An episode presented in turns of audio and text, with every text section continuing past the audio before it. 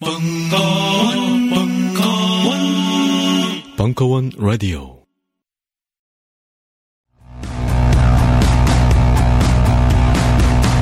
(2013년) 벙커원 북페스티벌 이것이 진짜 도서전이다. 제2회 인문사회과 출판사들이 엄선한 책들의 향연 그리고 대한민국 대표 석학들의 2박 3일 릴레이 특강 강수돌, 김수임, 이정우, 김동춘, 오강남, 김희준, 정태원, 사회, 경제, 역사, 철학, 과학, 종교 각 분야의 대가들이 여러분을 만나러 옵니다.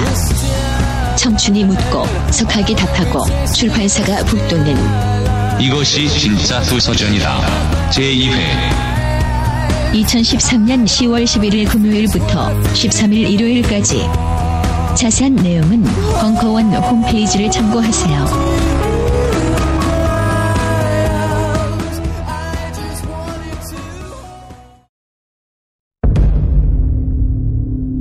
천안함 침몰 그리고 우린 3년간 침묵했다. 제14회 전주국제영화제 최고 화제작 천안함 프로젝트 보고 싶어도 보기 힘든 대국민 썰전 다큐 그래서 준비했습니다. 천안함 프로젝트 정기 상영회 10월 한 달간 매주 월요일 저녁 8시 벙커원에서 진행됩니다. 자세한 내용은 벙커원 홈페이지에서 확인하세요.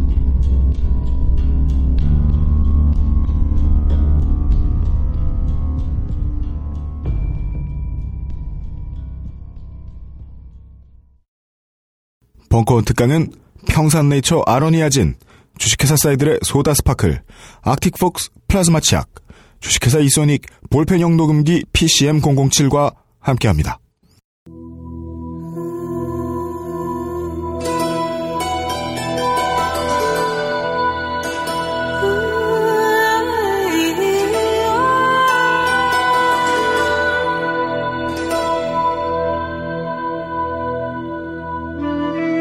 역사학자 이덕일 특강 왕과 나 왕을 만든 사람들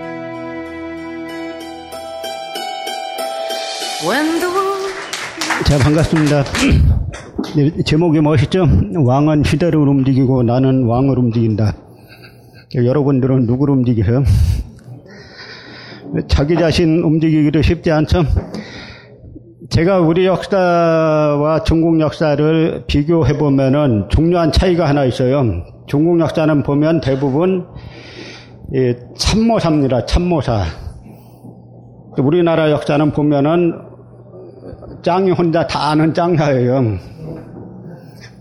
참모사와 짱사가 뭐냐면 참모는 두 종류가 있어요. 하나는 그야말로 내시형 참모가 있고 그다음 시키는 대로 하는 무조건 말만 잘 듣는 참모가 있고 또 하나는 진짜 참모 앞에는 그 왕자나 임금 왕자나 나라 국자가 붙습니다. 그래서 왕사 국사 그러죠. 근데 우리 역사는 왕사 국사 찾기가 힘들어요. 다 내시형 참모들만 뭐 옛날이나 지금이나 비슷한데 다 내시형 참모들만 많죠. 그리고 절대 그 짱 반열에 오른 사람이 별로 이 왕사형, 국사형 참모를 별로 쓰려고 하질 않아요.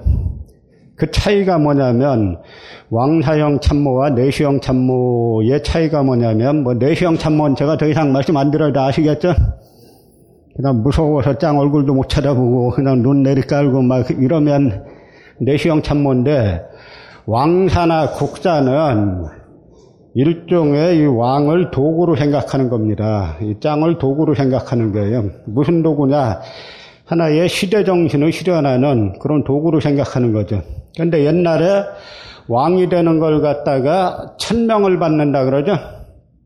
하늘의 명을 받아야 되는 건데 이 짱하고 왕사하고 둘이 살펴보면 이 왕사가 이 참모가 모든 면에서 다 똑똑한데 그러나 천명은 자기한테 내린 게 아니라 이 짱한테 내린 거예요. 그래서 여러분이 뭐 중국사에서 보면 이 제갈량 이야기가 많이 나오죠. 제갈량을 갖다가 유비가 삼고초려를 했다라고 하는데 유비가 삼고초려를 했는데 그 당시에 제갈량의 직업이 뭐냐 이거예요. 제갈량 직업이 뭡니까? 그냥 농사꾼이에요. 그 농사꾼을 세 번이나 찾아가는 겁니다. 지식 있는 농사꾼이죠. 세 번이나 찾아갔더니 그 농사꾼 제갈량의 머릿속에서 나온 게 천하 삼분지계, 천하를 셋으로 나누면 된다. 그래서 지금의 뭐 황하유역, 이쪽은 조조가 이미 차지했죠. 그리고 비옥한 양자강 유역은 손권이 차지했죠. 우리는 척박하지만 이 촉당, 사천 이쪽 지역이라도 차지하고 있으면 천하를 셋으로 나누어서 이 지역에 왕은 할 수 있다. 스케일이 상당히 크지 않습니까? 그리고 왕사나 이 국사는 가장 중요한 게 전체 판을 읽을 줄 아는 거예요. 지금 지식인의 가장 큰 임무가 어떻게 보면 전체 판을 읽고 그 판세 분석을 해줘야 되는데 우리 이제 그런 사람들이 드물죠. 근데 우리 역사에서 아주 드물게 왕사 국사의 역할을 하는 인물이 이제 그 정도전이라고 볼 수가 있는데요. 정도전한테는 이성계도 또한 이성계가 왕이 되고 난 다음에도 정도전에게 편지 보낼 때는 자기 왕이라고 안 쓰고 송원 거사가 쓴다라고 해가지고 자기 호를 써서 보냈어요. 군신 관계가 아니라는 겁니다. 그래서 이성계가 정도전을 못 만났어도 왕이 될 수 있었을까에 대해서는 상당한 의문이 있죠.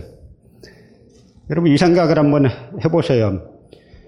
이성계는 그 머리 구조가 어떻게 생겼길래 내가 새로운 국가를 만들어서 왕조로 만들어서 왕이 되겠다라는 생각을 할 수 있었을까? 여보, 역사를 과거에 있었던 일로 보지 말고 지금 현재에 대비시켜 보면은 여러분이나 뭐 여러분의 뭐 이제 그 동생들이나 자녀들이나 최대 꿈꿀 수 있다 그러면 내가 이 나라에서 한번 대통령 돼보겠다라고까지 꿈꿀 수 있겠죠? 내가 이 나라를 무너뜨리고 새로운 나라를 만들어서 뭐 해보겠다. 이건 꿈꾸기 어렵지 않습니까? 그런데 이성계란 인물이 이성계가 그 나고 자랐을 때는 자란 곳은 그 지금의 연변 지역이에요. 이 사람이 스무 살 때까지는 원나라 사람이었어요. 그래서 그 아버지가 공민왕이 이제 요동수복 운동을 할 때, 그 공민왕이 이제 그 옛날 고토 회복 운동을 할 때, 그때 이제 원나라 쪽에서 고려 쪽에 붙으면서 이성계가 고려 조정에 개경에 처음 들어갈 때가 나이가 스무 살 무렵이죠. 옛날에 스무 살이면 다 장가가고 애 낳고 다 했을 때죠. 그때 고려 조정 수도에 처음 들어갑니다. 들어가서 보니까 당시 기록에 남아있는 게 이성계가 격구를 대단히 잘했다. 격구가 뭡니까? 말 타고 공 치는 그 영국의 폴로 비슷한 그런 경기죠? 그게 골프보다 훨씬 재밌다는 거죠. 뭐 골프를 안 하니까 골프가 재밌는지 뭐 재미없는지 모르겠는데 그러니까 주변에서 골프 조금 배우면 길거리에서도 막 이러는 거 보면은 재미있는 모양이죠. 근데 그 말 타고 하는 거니까 훨씬 재밌는데 그 이야기는 뭐냐면 그만큼 이 형제가 말도 잘 탔다 하는 이야기죠. 또 무엇보다 중요한 거는 이 형제가 스무 살 돼가지고 개경에 가서 고려를 보니까 약하단 말이에요. 여기에서 최영하고 관점이 다른 겁니다. 최영은 거기서 나서 자란 명문가 출신이죠. 그러니까 최영은 고려가 약해지면은 어떻게 하면 내가 이 나라를 살릴 수 있을까? 이 나라를 강하게 만들 수 있을까? 이걸 고민하죠. 유성계는 그게 아니고 저게 스무 살 때까지 원나라 사람으로 자랐으니까 고려 와 보니까 이거 내가 먹을 수 있겠다. 무너뜨릴 수 있겠다. 그런데 무력을 가지고 한 체제를 무너뜨릴 수는 있지만 새로운 체제를 만드는 건 다른 이야기입니다. 그건 절대 무력 가지고 안 되는 거예요. 새로운 체제를 만드는 데는 반드시 이념이 필요한 겁니다. 여기에서 한 지식인의 머릿속이 세상을 바꾼다라는 게 여기 하나 오는 거예요. 사실 이 독일 같이 관념론이 강한 나라에서 독일 관념론을 거꾸로 해온 게 막스의 유물론이죠. 막스라는 한 사람의 지식인이 나오니까 전 세계가 얼마나 많이 바뀌었습니까? 그 식으로 어떤 체제의 문제점이 있을 때 그 문제점을 총체적으로 해결하는 그 지식을 제공하는 사람들이 사실 이제 혁명가들인데 이성계가 바로 이제 고려를 내 무력으로 무너뜨릴 수 있겠다라고 생각했는데 무너뜨리고 나서 어떡할 거냐. 무너뜨리고 나서 혼란밖에 없는 겁니다.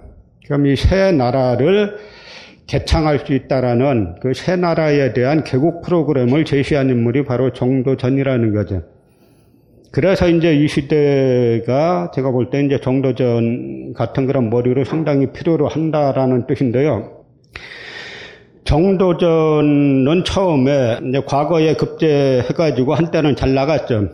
나가다가 그 당시 고려 조정이 외교 문제 가지고 둘로 갈라집니다. 그러니까 원나라, 몽골족이세운 원나라가 강력했다가 그 명나라 세력에 쫓겨갖고 이제 다시 이제 몽골 초원으로 들어갔는데 그래서 그때부터 북원이라고 하는데 고려 조정 내에서 원나라와 계속 전통적으로 잘 지내자라고 하는 이제 부원 세력들이 있고 그 다음에 새로운 신흥국가인 명나라와 잘 지내자라고 하는 친명 세력들이 있는데 그러니까 두 이 외교 정책을 두고 고려가 갈라지는 거예요.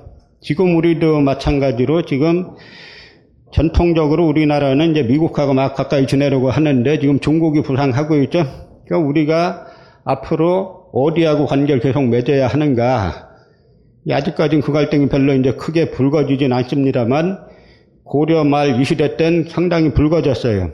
이때 정도전은 친명 쪽에 이제 편을 들었다가 그러니까 당시 이제 부원 쪽 사람들은 원나라와 가까이 지내야 한다는 사람들은 대개 이제 수구파 계열들인데 이쪽 사람들이 원나라에서 사신이 오니까 정도전 보고 사신 접대하는 임무를 맡깁니다. 그러니까 정도전이 난 거꾸로 이 사람도 오라 지어가지고 명나라에 보내겠다라고 하니까 항명죄로 유배를 보내게 되죠. 그래서 정도전이 유배 간 곳이 지금 전라도 나주에 있는 회진불락이라는 곳에 가는데요. 근데 불락이라는 곳은 천민들이 많이 사는 곳이죠. 여기에서 정도전이란 사람이 그 유배 생활 한 번 하면 많은 게 바뀝니다. 여러분 옛날 우리나라 정치제도 중에 귀양제도라는 거 장점도 많은 제도예요. 사람이 때론 한번 귀양 가볼 필요가 있어요 이게.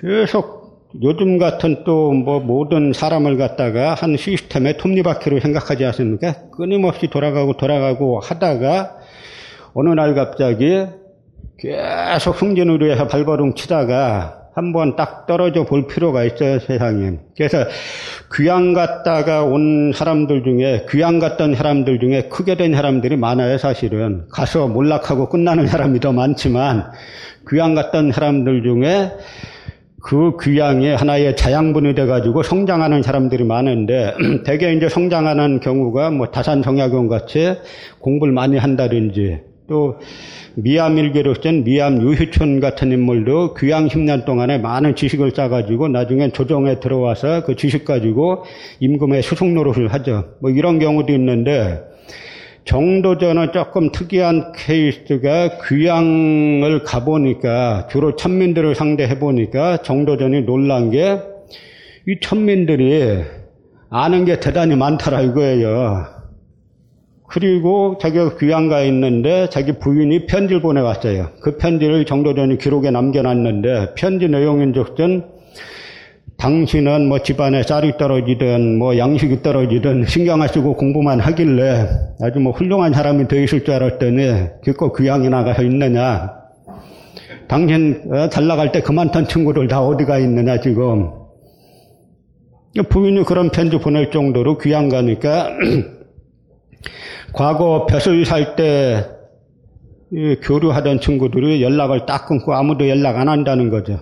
그런데 이 천민들, 이 불황민들이, 부국민들이 아는 것도 많고 또 마음도 좋아가지고 닭 한 마리만 생기면 꼭 와서 같이 먹자 그러고 술 한 병 생기면 같이 먹자 그러고 그리고 또 마을 사람들이 힘을 합쳐가지고 정도전이 살 집까지 지어줍니다. 그래서 정도전이 글을 남겨요. 소재동기란 글을 남기는데 그 글에다가 이 사람들은 워낙 먼 곳에서 자라서 나고 자라가지고 내가 죄를 짓고 귀양 온 사람인 줄 몰라서 나에게 이렇게 후하게 대해주는 것이냐.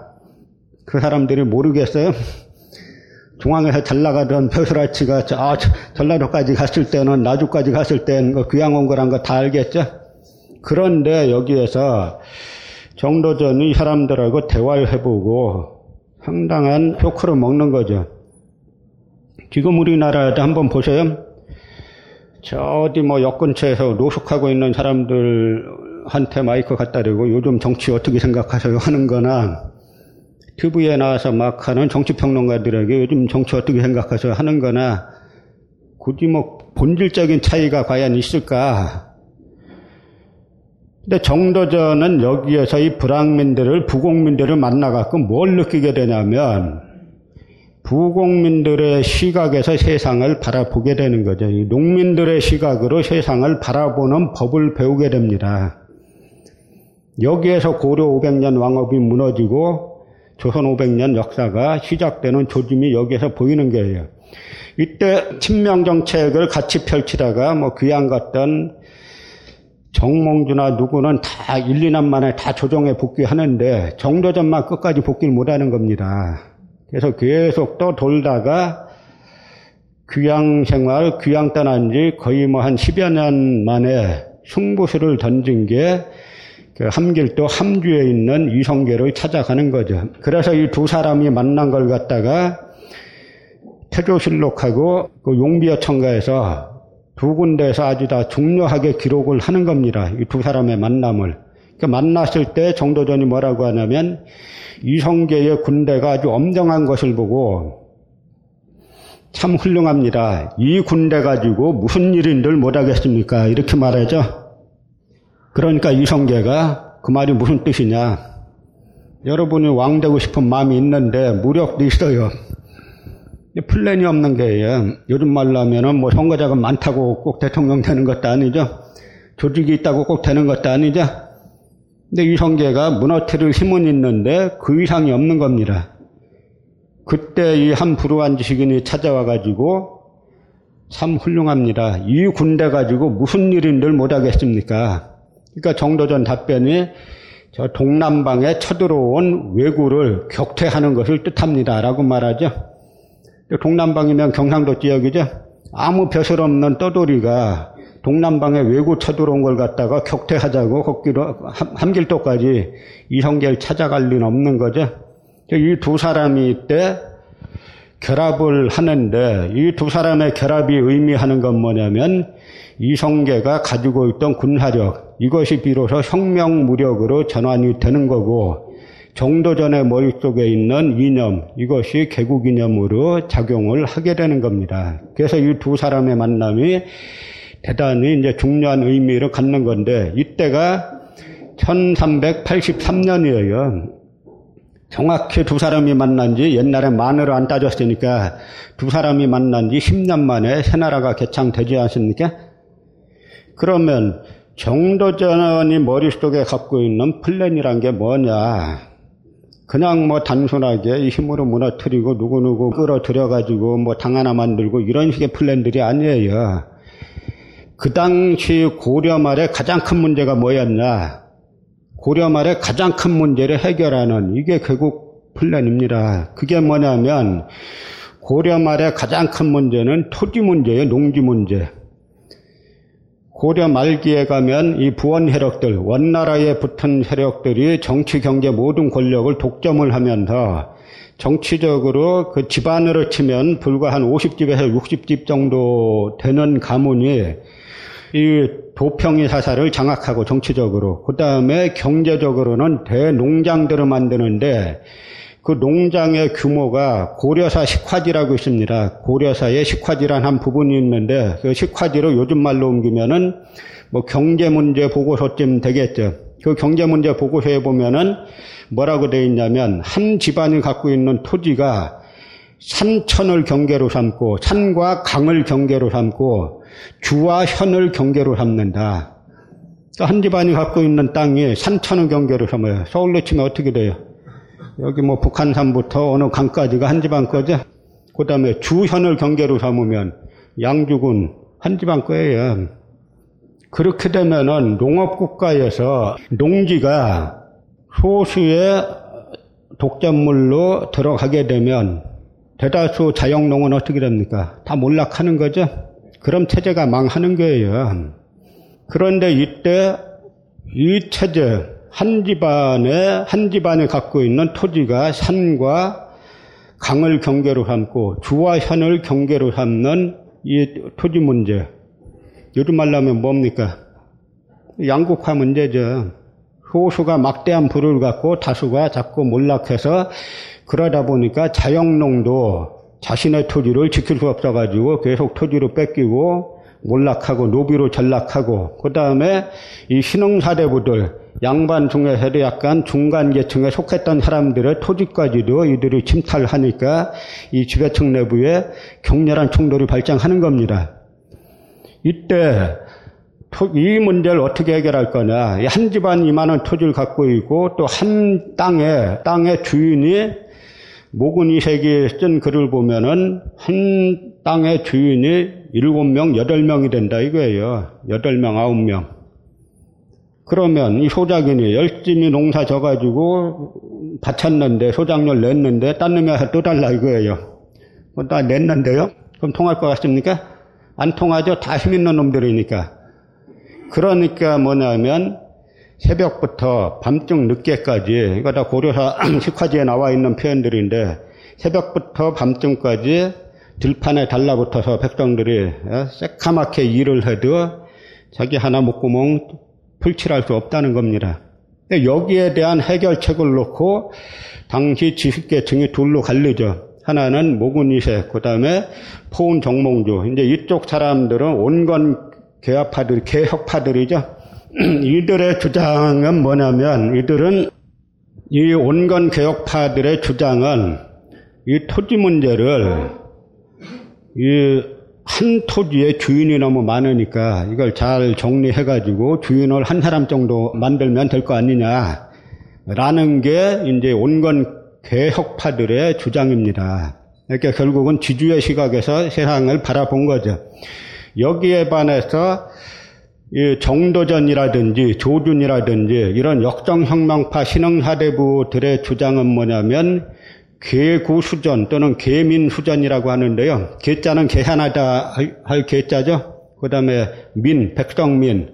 그 다음에 수전은 논밭을 받는다 그런 뜻입니다. 그러니까 해석하면 뭐냐면 개민수전 하면은 백성들의 숫자를 계산해 가지고 그 숫자대로 논밭을 준다라는 이야기예요. 그러니까 모든 백성들에게 토지를 농지를 나누어 주겠다라는 뜻이죠. 그런데 농지가 있어야 주죠. 어떡할 거예요? 그때나 지금이나 항상 사회는 한정된 재화를 어떻게 재분배할 것인가 이거 두고 온통 이야기 저, 저 이야기들이 많은 거예요. 결국 핵심은 어떻게 나눌 거냐 하는 부분인데 여기 온갖 많은 논리들이 전개가 되죠. 그래서 어떻게 나눌 거냐. 그러니까 온건 그 개혁파들은 그냥 너무 한 땅에 주인이 많으니까 잘 정리해가지고 한 땅에 주인을 한 명만 있게 하자. 정도전은 그게 아니죠. 그럼 그 토지가 어디서 나느냐. 기존의 농장 주들 걸 갖다가 몰수하는 수밖에 없는 거죠.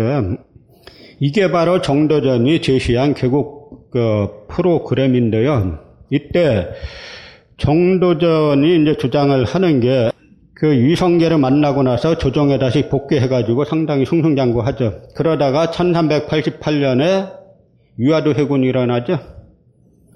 위화도 해군이 발생하니까 여러분 또 위화도 해군 이야기할 때 위화도 해군이 처음에 이 철령이란 땅 문제를 두고 철령이란 땅을 갖다가 명나라에서 철령을 설치하려고 하니까 그걸 갖다가 이제 최영과 우왕이 철령을 되찾기 위해서 요동으로 이제 만주로 군사를 보내는 게 소위 요동 수복 운동이죠.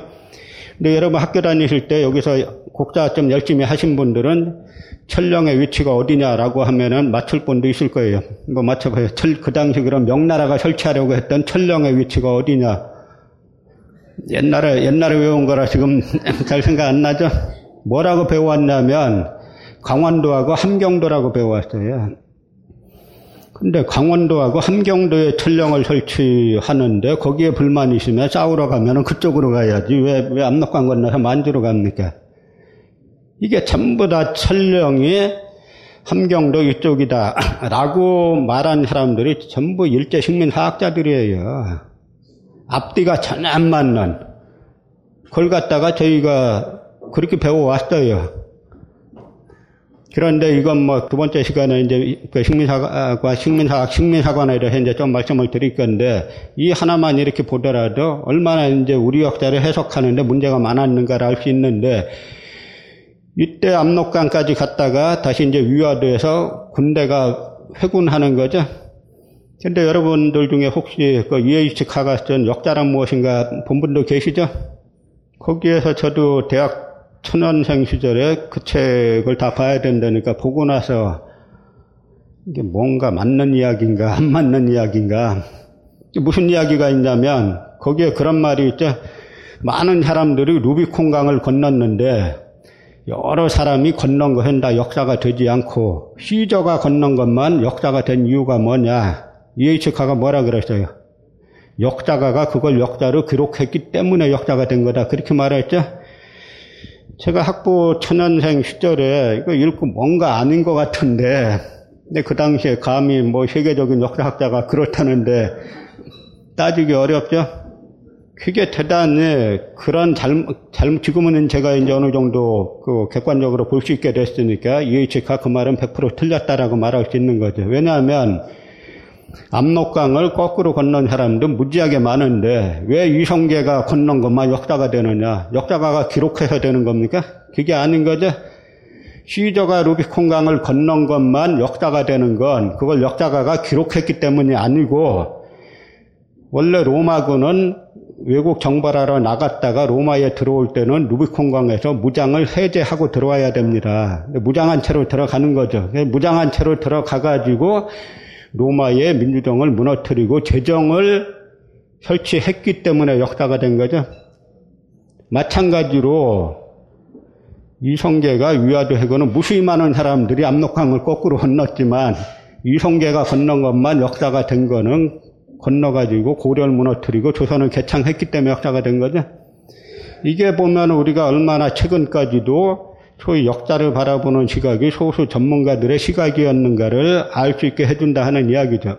어쨌든 요동정벌하라고 보낸 군사가 허가도 없이 말을 말머리 거꾸로 돌렸으니까 엄청난 혼란이 발생했겠죠. 이게 옳으냐 그러냐 뭐냐 막 아주 시끄러운데 이때 정도전이 같은 역정혁명파인 조준을 시켜가지고 토지개혁에 관한 성소문을 올리게 하는 겁니다. 왕자의 정사는 임금의 정사는 토지의 경계를 바로잡는 것부터 이거에 우선하는 것이 없습니다. 라면서 전면적인 토지 개혁을 해야 됩니다. 라고 하니까 유아도 해군이 오르냐 그러냐 막 떠들던 사람들이 갑자기 토지개혁 정국으로 확 변한 거죠. 결국 토지개혁하겠다는 이야기는 뭡니까? 호수가 독점하고 있는 토지를 재분배하겠다 하는 이야기죠. 그러니까 급격하게 토지개혁 정국으로 바뀌게 되죠. 이때 정도전과 조준이 제시한 토지개혁 방안이 아까 제가 말씀드린 계민수전, 계구수전인데 모든 토지를 백성들에게 골고루 나누어 주겠다라고 해서 원칙은 시중, 위로는 총리로부터 아래로는 천인들까지 토지를 골고루 나눠주겠다라고 하는 겁니다.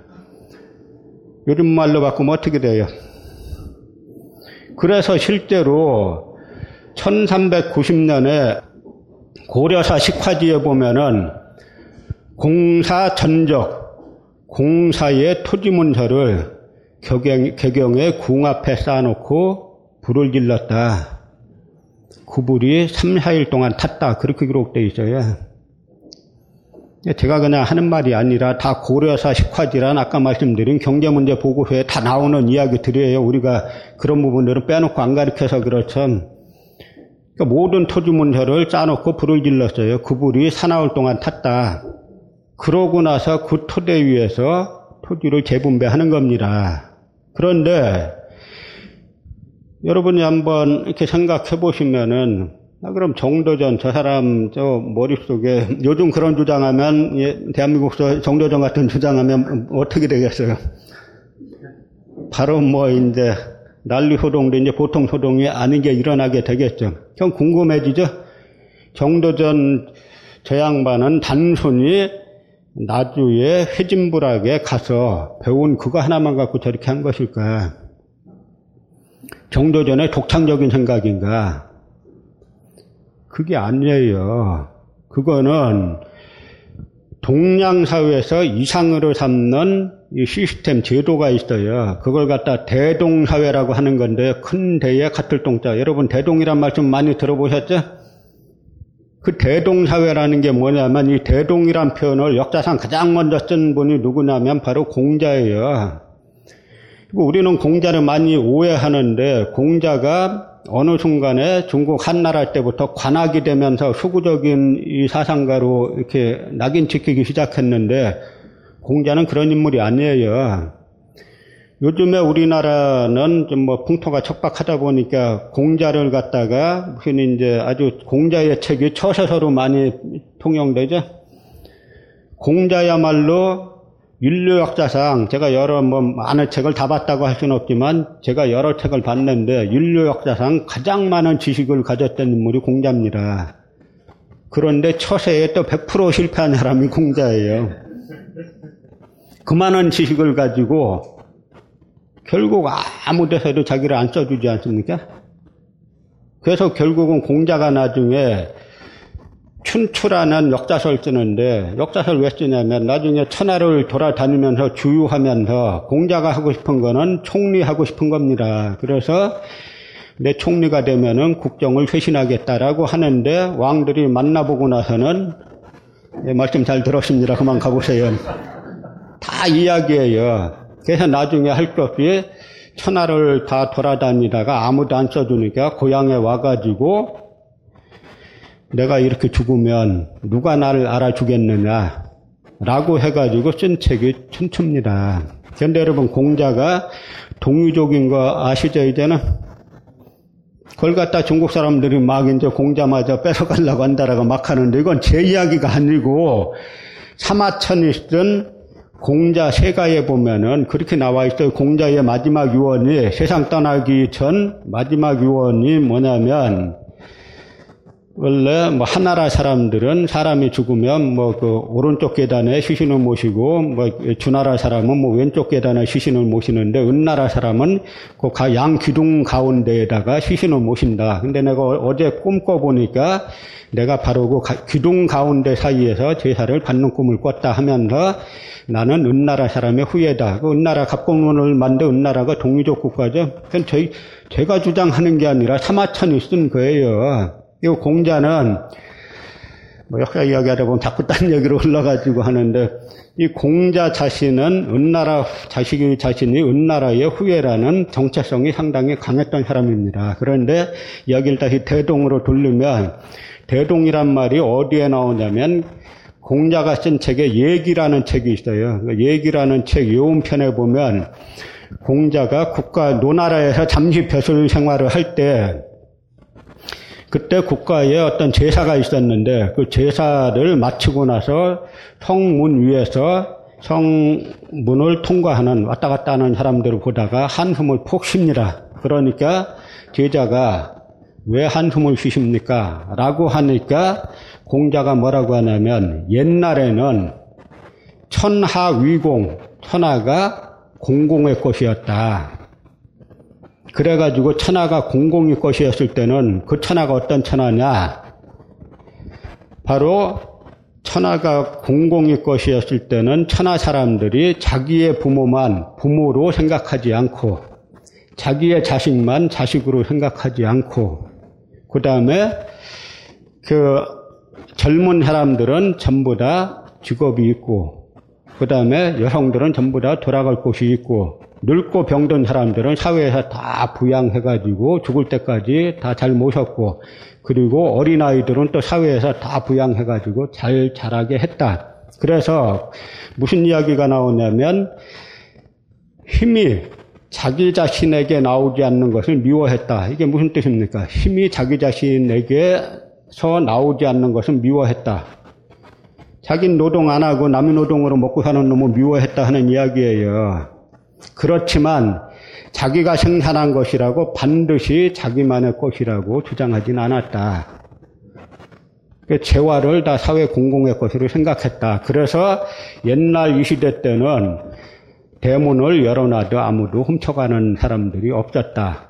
이때가 바로 대동사회라고 한다 라고 하는 이야기입니다. 그 원문을 읽어보면 대단히 아름다운 문장이에요. 지금 서구 유럽의 마치 사회민주주의 국가를 설명하는 듯한 용어가 거기 다 있어요. 그게 바로 대동사회고 대동보다 모단 사회를 갖다 소강 사회라고 하는데요. 중국 공산당에서 예전에 얼마 전에 중국이 이제는 뭐 얼추 소강 사회는 달성했다라고 해가지고 중국 가 보시면 여기저기 소강이란 말이 붙어 있어요. 근데 소강 사회는 대동만은 못하지만 그럭저럭 먹고 살 만한 사회 그런 뜻입니다. 그 대동사회, 소강사회, 그거보다 못한 사회를 갖다 뭐라고 하냐면 바로 난세라고 하는 거예요. 난세가 뭐냐면 그 사회 구성원들이 모두가 원한을 품고 시끄럽게 떠드는 사회가 난세예요. 지금 대한민국 어디쯤에 있어요? 난세라 그러면 조금 박한 것 같고 소강까지 가기로 좀 힘든 것 같고 뭐고 소강과 난세 어중간한 데쯤 있지 않나 싶은데 이때 바로 대동이 대동이란 말이 여러분들 제가 쓴 책 중에 유해영과 젊은 그들이란 책 있지 않습니까? 아나키스트 유해영이 시야 김종진 선생의 그 운남 그 무관학교를 졸업하고 천진에 와서 거의 뭐 굶다시피 할 때 찾아오니까 그때 이야기한 것이 내가 어느 날 갑자기 아나키스트가 된 것이 아니라 아나키스트가 추구하는 바가 보니까 우리가 원래 배웠던 대동사회와 같은 것이다 라고 해가지고 동양사회에 원래 개혁적인 지식인들은 전부 다 대동사회를 이야기하는 겁니다. 정, 그 정도전이 이야기한 계민수전, 계구수전, 토지를 다 몰수해가지고 백성들에게 골고루 나눠준다. 이것이 정도전 그냥 머릿속에 있는 게 아니라 공자가 이미 다 이야기한 거예요. 여기에 기반한 토지제도가 뭐냐면 정전제라는 겁니다. 여러분 머릿속에 네모를 한번 거보시고 거기에다가 우물정자를 하나 그려보시면은 칸이 몇 개가 생기냐면 아홉 개가 생기죠? 그러면 여덟 가구가 하나씩 나누어서 농사를 짓고 제일 가운데 거는 공동으로 경작해가지고 국가에 세금을 내는 제도가 정전제도예요. 그런데 전제는 뭐냐면 국가에서 토지를 주고 난 다음에 세금을 내라라고 하는 게 동양의 전통적인 토지 제도입니다. 그래서 조선 후기의 이 실학자들이 정전제다, 뭐, 뭐, 칸전제다, 여전제다 하는 많은 토지개혁을 이야기하는데, 원래 동양사회에서 국가에서 세금을 달라고 요구할 수 있는 권한은 뭐냐면, 바로 국가에서 토지를 나누어 줬다는 거예요. 그 대가로, 그 대가로 가운데 있는 토지는 공동으로 경작해서 세금을 내라라고 하는 거고, 그래서 정도전도 세금을 10분의 1세를 내는 거는 우리나라는 원래 이 동이족은 세금이 작아요. 한족들보다. 중국 고대 기록에 보면 동이족은 세금을 20분의 1 받는다. 그런 기록도 있어요. 그래서 전부 다 그 당시 공사전적을 다 끌어 모아다가 불태워버리고 거기에 과전법이라는 새로운 토지제도를 만드는 건데요. 이때 정도전이 뭐라고 하냐면 원래는 토지제도를 토지를 전부 다 몰수해가지고 골고루 나눠주려고 했는데 이 이성계란 그이 초대 국왕이 이 양반은 또 모양새를 상당히 신경을 쓰는 양반이에요. 그러다 보니까 유성계는 백관, 백관의 추대를 받아서 왕이 되길 원하는 겁니다. 그러다 보니까 추대를 받아서 왕이 되기를 원하다 보니까 일정 정도 타협을 해야 되는 거죠. 그래서 일정 정도 타협을 하게 되는데, 그래서 처음부터 처음에 정도전이 구상했던 모든 토지로 몰수하고 그걸 갖다가 모든 백성에게 위로는 시중 총리부터 공사 천인에 이르기까지 토지를 나누어 골고루 나누어 주겠다 라는 데까지는 가지를 못하죠. 그래서 정도전이 자신의 저서인 조선경국전 부전에 보면은 우리 전하께서는 잠재해 계실 때 즉위하시기 전에 직접 밖에 나가서 백성들의 곤궁한 생활을 보시고 지극한 정치, 지극한 정치라는 게 바로 이, 이, 이 부분이에요. 토지를 다 몰수해서 골고루 토지를 나누어주는 이 지극한 정치를 실시하려고 하셨는데 저 권해가들이 자기네에게 불리하다고 해서 온갖 비방을 하는 바람에 그 지극한 정치까지는 가지 못했으니 이 얼마나 한스러운 일이냐. 그러나 이 과정뿐만 하더라도 전조 고려 때의 토지조도에 비하면 어찌 만 배나 낫지 않겠는가라고 이야기를 하죠. 그러니까 과정법이란 토지제도가 비록 당초 계획했던 것보다 좀 후퇴했지만, 그러니까 처음에 계획했던 건 거의 혁명이라고 봐야 되겠죠. 네, 혁명까지 못 갔지만 혁명에 가까운 개혁을 한 건데 그 선에서 그 머물렀지만 과정법을 공포한 때가 언제냐면 1391년입니다. 그러고 나니까 그 다음 해에 이성계가 즉위하는 것은 규정사실화가 된 거예요. 여러분 두문불출이란 말 들어보셨죠? 두문불출이 어디서 나왔냐면 저 개경에 가면 두문동이란 마을이 있어요.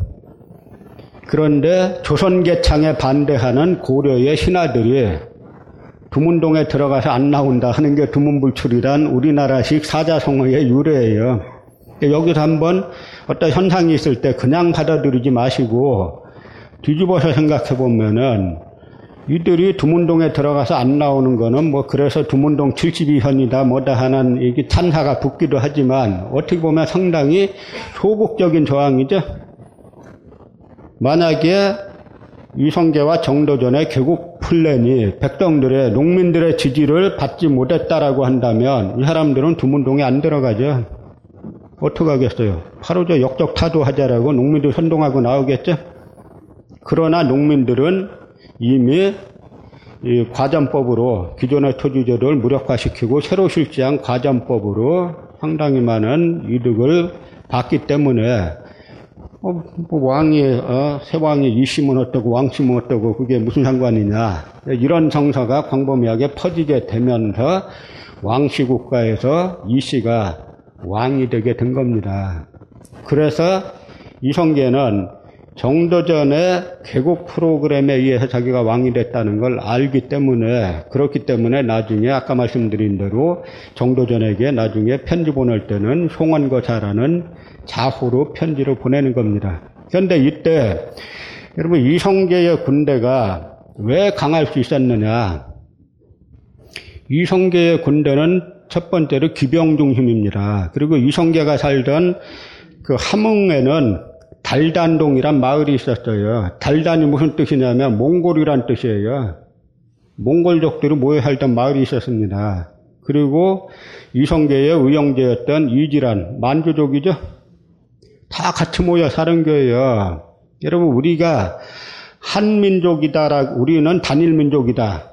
라고 이야기할 때 여러분이 생각하는 단일민족 개념하고는 전혀 다른 겁니다. 이 개념이 뭐냐면 단일민족 개념이 우리는 단일민족이 우리 순수 혈통이다 이렇게 하는데 뭐 순수하지도 않을 뿐더러 그 월 단일, 원래 단일민족이란 개념을 만든 사람들은 조선 후기 친명 사례주의 유학자들인데 이들 머릿속에 단일민족은 원래 우리는 민족이라고 하면 동이족 틀 속에는 우리뿐만 아니라 몽골족, 어, 숙진, 뭐 말갈, 어, 뭐, 그 만주, 여진 이게 다 같이 들어가는 같은 개념이에요. 우리 민족이란 개념 속에서는 중국에서 동이라고 우리를 적었죠? 뭐 이자가 무슨 이자예요? 오랑캐이라고 말해놓고 나니까 좀 이상하죠? 우리를 지칭하는 건데 우리가 오랑캐라고 하면 되겠습니까?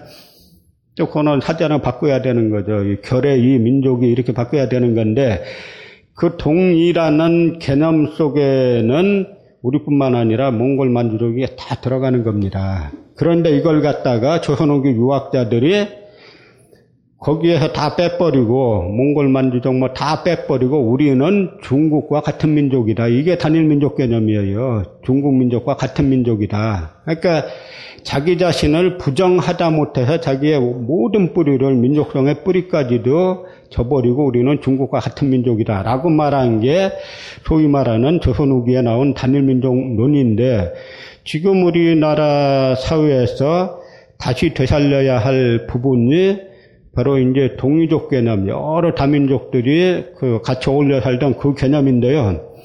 여기에 옛날에 어떤 일이 있었냐면, 이 수나라가 수나라가 중원을 280년 만에 통일하고 나죠. 그러니까 재밌는 게 뭐냐면 수나라가 280년 만에 중원을 통일하니까 수문제가 통일하니까 삼국사기엔 어떻게 돼 있냐면은 고구려 영유왕이 그 소식을 듣고 전쟁 준비를 했다 이렇게 기록돼 있어요. 중원의 통일 정권이 왕조가 들어서면은 전쟁이 불가피한 겁니다. 고구려로서는. 그러, 그래서 그러고 있다가 이제 영유왕이 세상 떠나고 영량왕이 즉위하니까 수나라 문제가 협박하는 국서를 보내와요. 뭐라고 보내오냐면 너희는 왜 우리 사신을 갖다가 예, 그 빈 객관에 가둬둬 가지고 어, 그 돌아다니지 못하게 하고 쇠뇌 쇠뇌란 그 다연발 화살이 있는데 그 기술자가 필요하면은 우리한테 달라 그럼 줄 텐데 왜 몰래 빼갔느냐 막 이러가면서 욕하는 국자로 보내오니까 영량왕이 그 다음 해에 말갈병사 만 명을 거느리고 요하를 건너서 수나라를 선제 공격합니다. 우리나라는 평화를 사랑하는 백이민족이라 절대 뭐 침략을 먼저 안 하고 사실이 사실도 아닐 뿐더러 다 일본 사람들이 우리의 항일의지를 꺾기 위해서 만든 다 용어들이에요. 고구려는 당시 최강대국 중원을 통일한 최강대국을 선제 공격했어요. 근데 뭐 오늘 주제가 그게 아니니까 제가 이 퀴즈를 하나 드리면은 이때 영량왕이 말갈병사 만 명을 거느리고 갈 때 통역병을 썼겠어요? 안 썼겠어요? 안 썼다는 게 정답이죠. 왜냐하면 말갈족의 후예가 만주족인데 예전에 독립운동가들이 만주족 사람과 만주에서 같이 살면은 한 3개월, 6개월만 지나면 따로 언어 안 배워도 다 의사소통이 된다는 거예요. 몽골어, 만주, 우리가 다 같은 말들입니다. 그러니까 우리가 지금 그런 조선 후기에 중화사대주의자들이 갈갈이 찢어놓은 우리 이제 민족, 다민족 개념을 되살릴 필요가 있다 하는 이야기예요. 그게 지금 우리가 그 많은 외국인들이 들어와 있고 뭐 하지 않습니까? 근데 그들과 같이 더불어 살 수 있는 이제는 21세기는 서로의 다양성을 존중하고 어, 서로의 개성을 존중하고 그 속에서 자기 정체성을 갖는 그런 사회에 대한 뿌리도 우리 역사 속에 이제 있다라고 하는 이야기고요. 다시 이제 마지막 정도전 이야기로 이제 그 정리를 하면 정도전이 마지막에 막판에 결국은 이제 요동 정보를 하려고 하다가 이제 이방원에게 습격을 당하죠. 그런데 명나라에서 정도전에 압송을 계속 요구하는데요.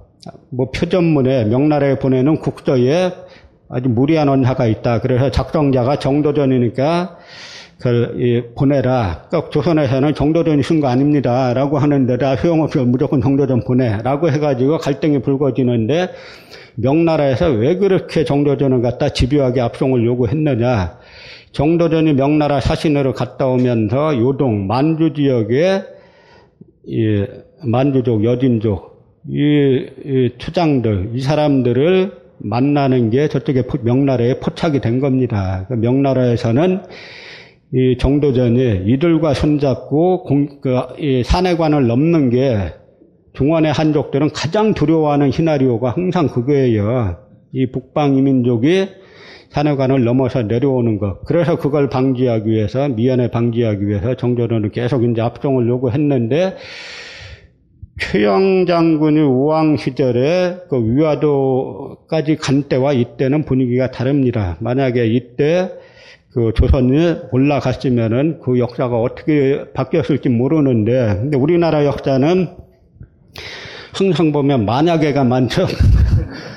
만약에가 많다는 건 뭐냐면 이루지 못한 게 많다는 이야기예요. 만약에 해방 이후에 친일파가 앉아보시면 어떻게 됐을까? 만약에 뭐 했으면 어떻게 됐을까? 항상 만약에가 많지 않습니까?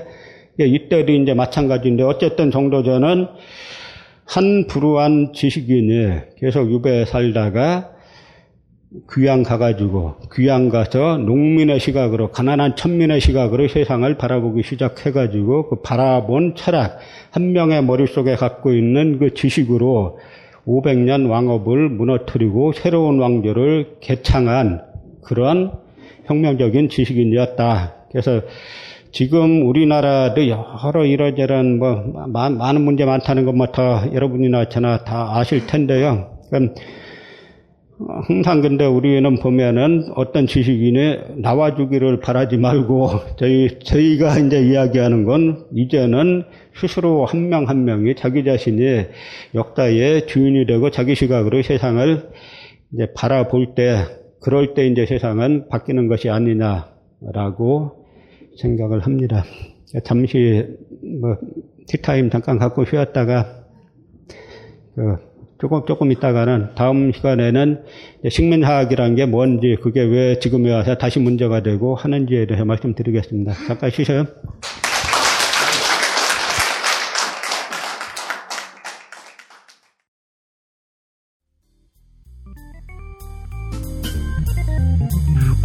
오늘 받자마자 한 번 희석해서 애인 주고 한 번 희석해서 제가 마셨는데 반 정도 마셨더니 속에서 불길이 올라오더라고요. 저는 눈치유 목적으로 구입했습니다. 보름간 시음한 결과 눈이 상당히 좋아진 듯합니다.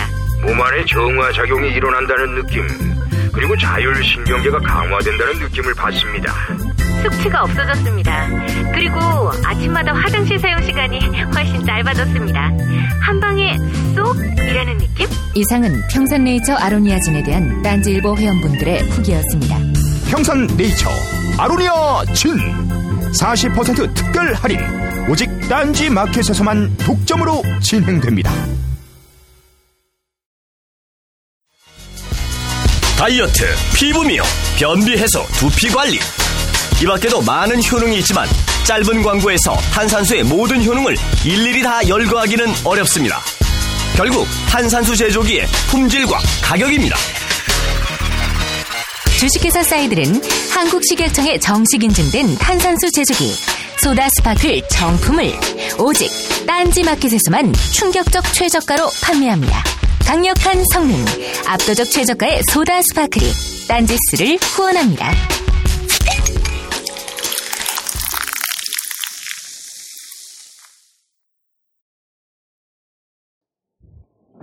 자, 잘 쉬셨습니까? 그 뭐, 요번 시간에는 그 식민사관에 대해서 말씀을 좀 드리겠는데요. 요즘 뭐, 일본 구급파들 날뛰는 바람에 좀 불편하시죠? 식민사관을 한마디로 정리하면 일본 구급파의 시각으로 우리를 바라보는 겁니다. 여러 교묘한 장치하고 말장난으로 호도하는데 핵심은 일본 구급파의 시각으로 우리 역사를 바라보는 게 식민사관이에요. 근데 아직도 그런 식민사관이 한국 사회의 상당 부분 주류라는 게 놀라운 사실이죠. 이게 이제 우리 사회가 얼마나 문제가 많은가를 이 부분에서 명확하게 알 수가 있는데, 그러니까 일본이란 나라의 구조를 보면은 일본은 근본적으로 반성하기가 역사에 대한 반성이 불가능한 시스템이에요. 지금 아베의 외할아버지가 귀신 오부숙계죠? 이 귀신 오부숙계가 어떤 인물이냐면, 그, 도쿄대 나와가지고 만주국 가서 이제 활동하다가, 일본 패전 후에 그 도쿄 이제 국제 전범 재판이란 게 있었어요. 근데 거기에서 A급 혐의자로 체포가 됐던 인물인데, 원래 유럽에서는 그 혐의로 체포되면 다 사형당했죠. 근데 미국하고 당시 이제 그 국제 전범 재판에서 원래 이제 이 부분이 일본의 구급파가 다시 살아나게 된 데는 미국의 국동 정책이 많은 영향을 미치는데요. 원래 미국에서는 중국에서 장개석 정권이 승리한다는 가정하에 그 국동 정책을 짰는데, 그러니까 중국의 장개석 정권을 반공의 보루로 삼는 걸로 플랜을 짰는데 그 국공내전에서 모택동 쪽이 승리하지 않습니까? 그러니까 미국 쪽에서 그, 이, 반공의 보루를, 반공의 보루를 일본으로 삼는 것으로 국동 정책을 바꾸면서, 그래서 일본에서 당시에 그 전범 혐의로 감옥에 가 있던 인물들을 대거 이제 석방시키는데 그걸 갖다 역코스라 그러죠. 그래서 1955년도쯤에 이들을 대거 석방시키는데 이 석방당한 이 사람들 그리고 또 하나는 원래는 사형당했어야 되는데 그 1949년에 중국에 이제 모택동 정권이 들어서니까 이 A급 전범으로 기소했던 인물들을 갖다가 다 대거 석방시키는데 그때 석방당했던 인물 중에 하나가 귀신오브 숙계죠. 근데 이 귀신오브 숙계는 또 CIA의 첩보원이에요. 묘한, 묘한 캐릭터죠. 이게 일제시대 때는 뭐 성전을 주장하다가 바로 바뀌니까, 바로 바뀌니까 이제 CIA 첩보원이 됐는데, 그러면서 마쿠에서 이제 그 한일 협상을 만주국 라인 가지고 당시 이제 그, 그 만주국 라인을 가지고 한일 협상할 때 뒤에서 상당한 이제 역할을 하게 되는데 그러니까 이 당시 기시노부스케가 일본의 수상까지 됩니다. 그 당시 전범으로 체포됐던 인물들이 자민당의 상당한 주축이 되고 이 세력들이 소위 말하는 일본에서 말하는 친한파, 소위 지한파 이것들이 다 일본 그 구구 세력들이에요. 이들은 왜, 왜 친한, 친한 지한이냐. 여기 친한 게 아니고 자기네가 과거 먹었던 그 향수를 가지고 있는 그 마인드를 가지고 아직까지 마음속에서는 자기네 식민지로 생각하는 그 시스템을 이제 가지고 있는 건데요. 바로 이제 이러한 부분에서 대단히 문제가 되는 게 식민사학이 문제가 되는 건데 바로 이들의 지금 아베의 사고방식, 아고의 머리구조. 일본은 전혀 잘못한 게 없다. 일본이 아주 묘한 캐릭터인 게 일본은 항상 자기네가 피해자라는 겁니다. 그 자기는 피해자로 생각을 해요.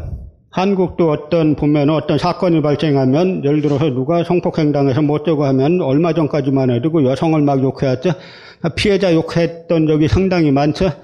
이제 그런 어떤 집단 그 이 병리학적인 현상을 일본은 총체적으로 갖고 있는데 그것이 요번 그뭐 그 대지진 이후로 대지진 이후로 거의 뭐 이성을 상실하다시피 해갖고 뭐 저렇게 나가는데요.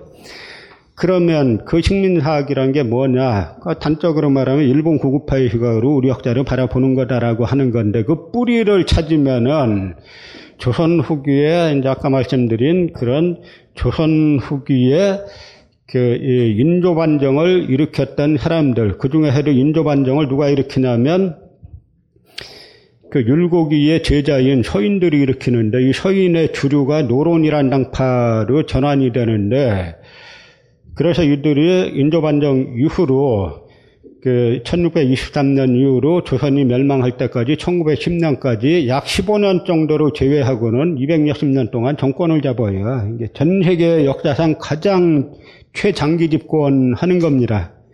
그런데 인조반정이란 게 뭐냐면 논리가 있어야 되지 않습니까? 인조반정을 일으킨 사람들이 다 유학자들이잖아요. 그 유학자가 평생을 걸쳐서 자기가 지켜야 할 덕목을 두 자만 딱 말하면 뭐가 되겠어요?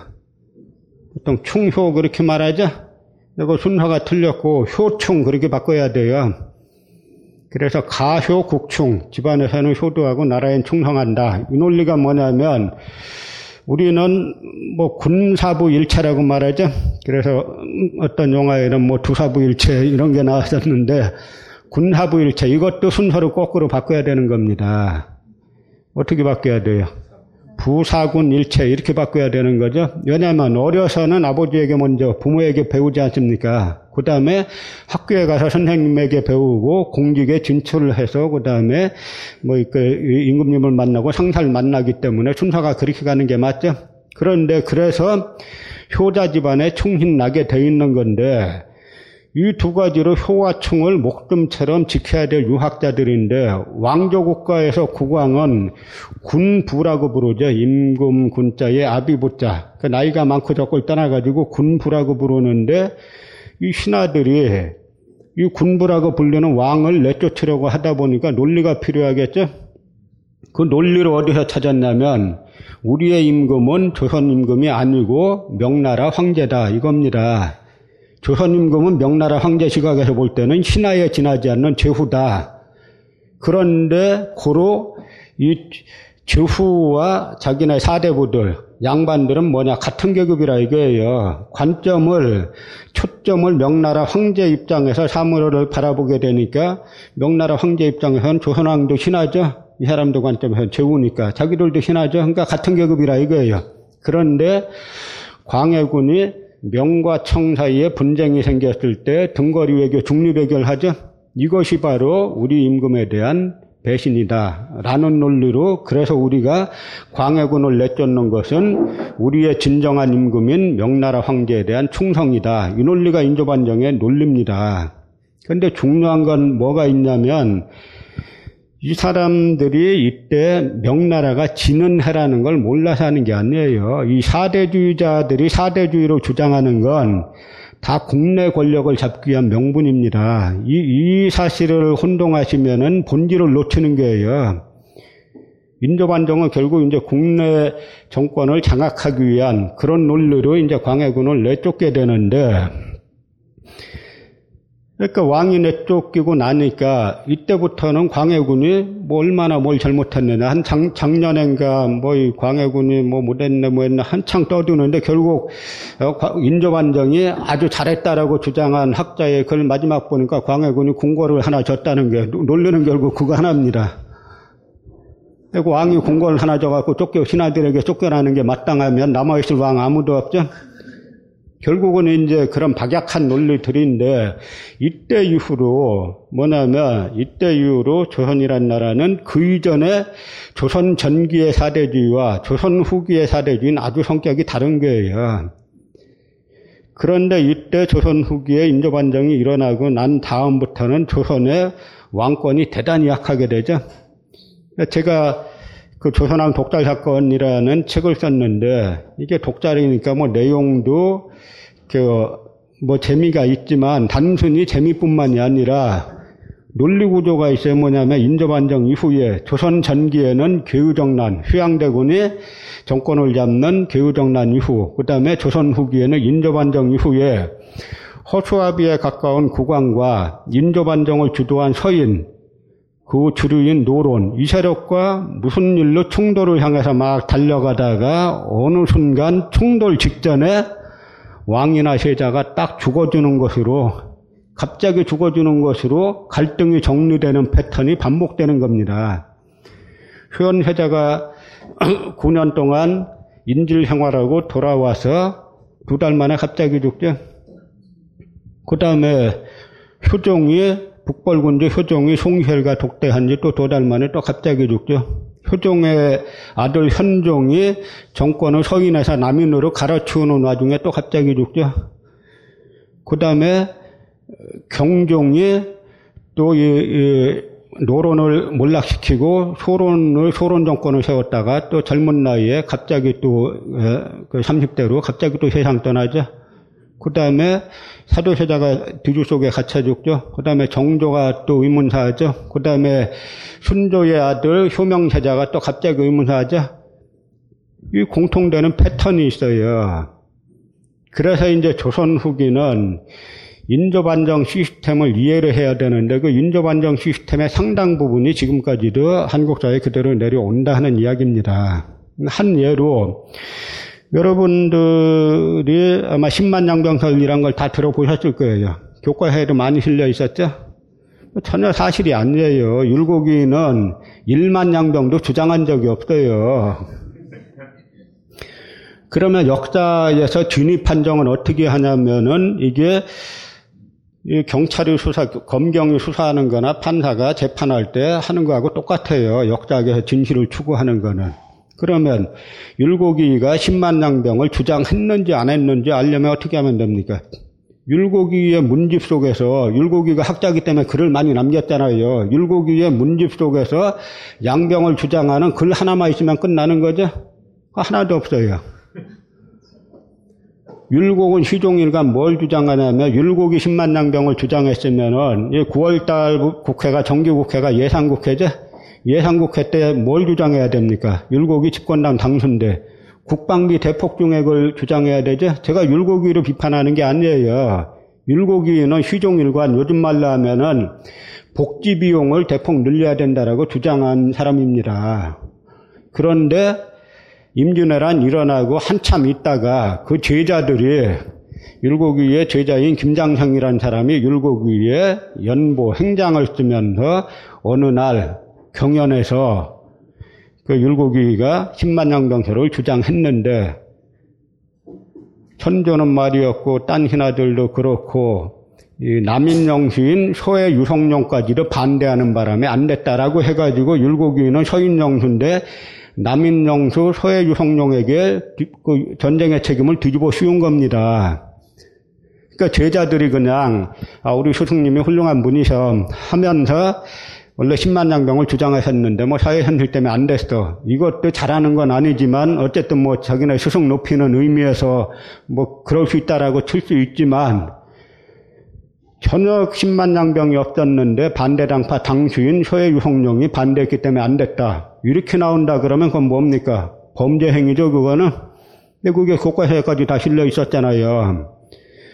그런데 왜 최근까지 실려 있었는데 그게 몇 년 전에도 뭐 저, 저와 사이에 논쟁이 됐었죠. 제가 한마디로 아, 복잡하게 이야기하지 말고 율곡이가 양병 주장한 글 하나 내놓든지 실록에서 경연에서 했다라고 하니까 경연에서 했다라고 하는데 율곡이가 경연일기를 또 남겼어요. 속담일기라는 자기가 경연에 들어갔더니 무슨 말하고 다 남겼어요. 거기도 또한 자리 안 나와요. 한, 하나 내오면 간단한 거 아니냐.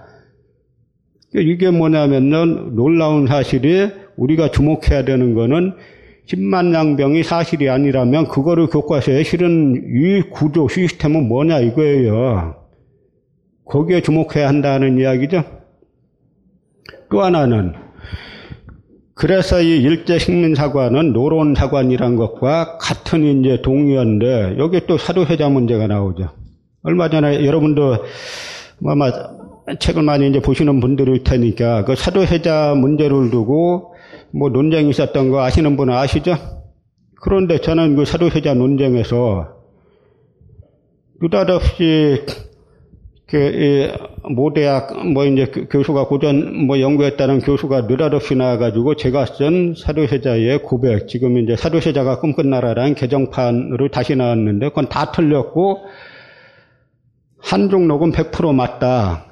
처음에 이 주장을 막 인터넷에도 하고 그다음에 어디에다가도 싣고 그다음에 방송까지 나와서 막 떠들길래 전 처음에 아, 저 친구가 돌았나 그랬어요.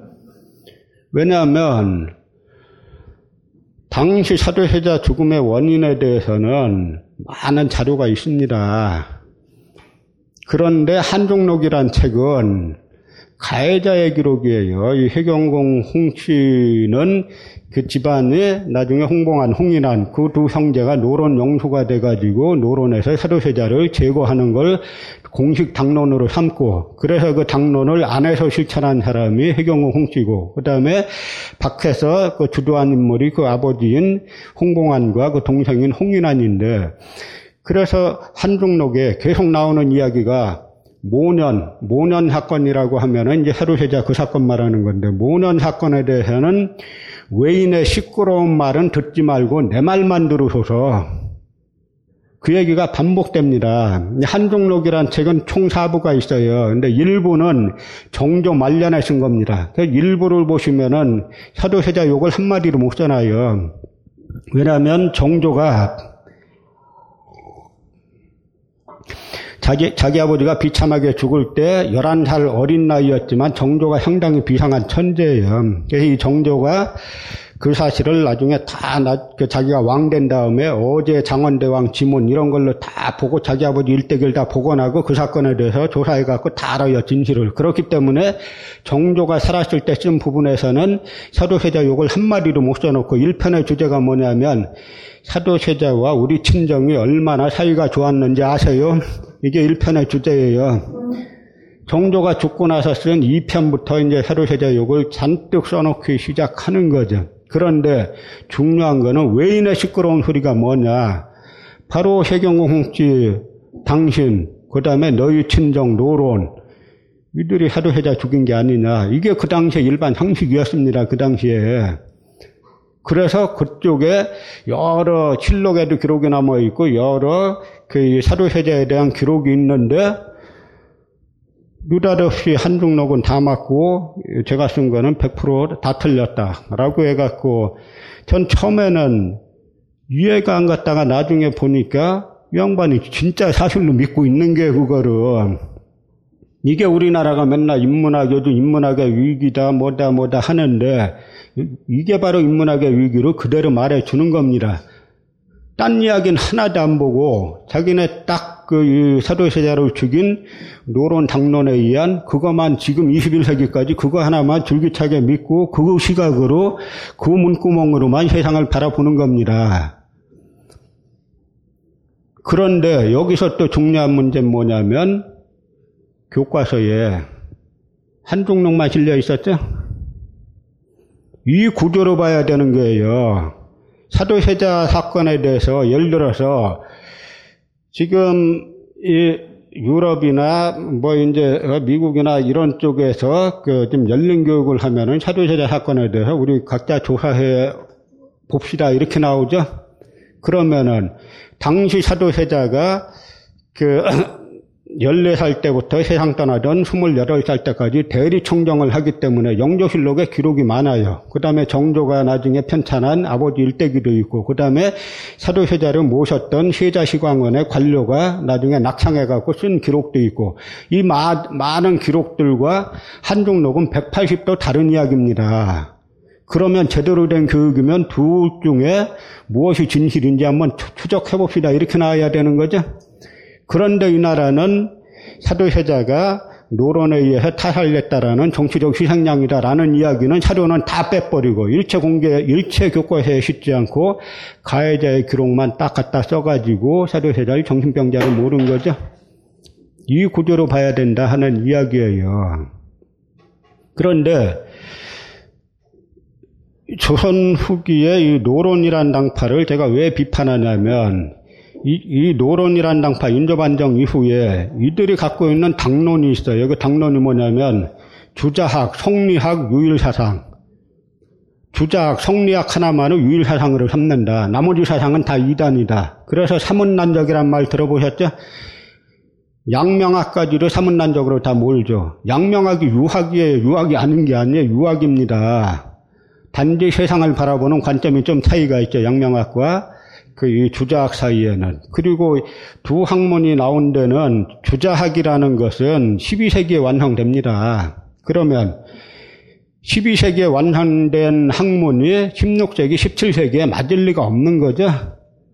그러니까 이 명나라에서 양명학이라는 새로운 유학이 나오는데 조선에서는 조선이 망할 때까지 이 양명학은 다 이단으로 몰립니다. 주작 하나만 유일사상 하나의 이제 교조가 되죠. 그 다음에 또 뭐가 있냐면 신분제 억압을 신분제를 강화하는 거예요.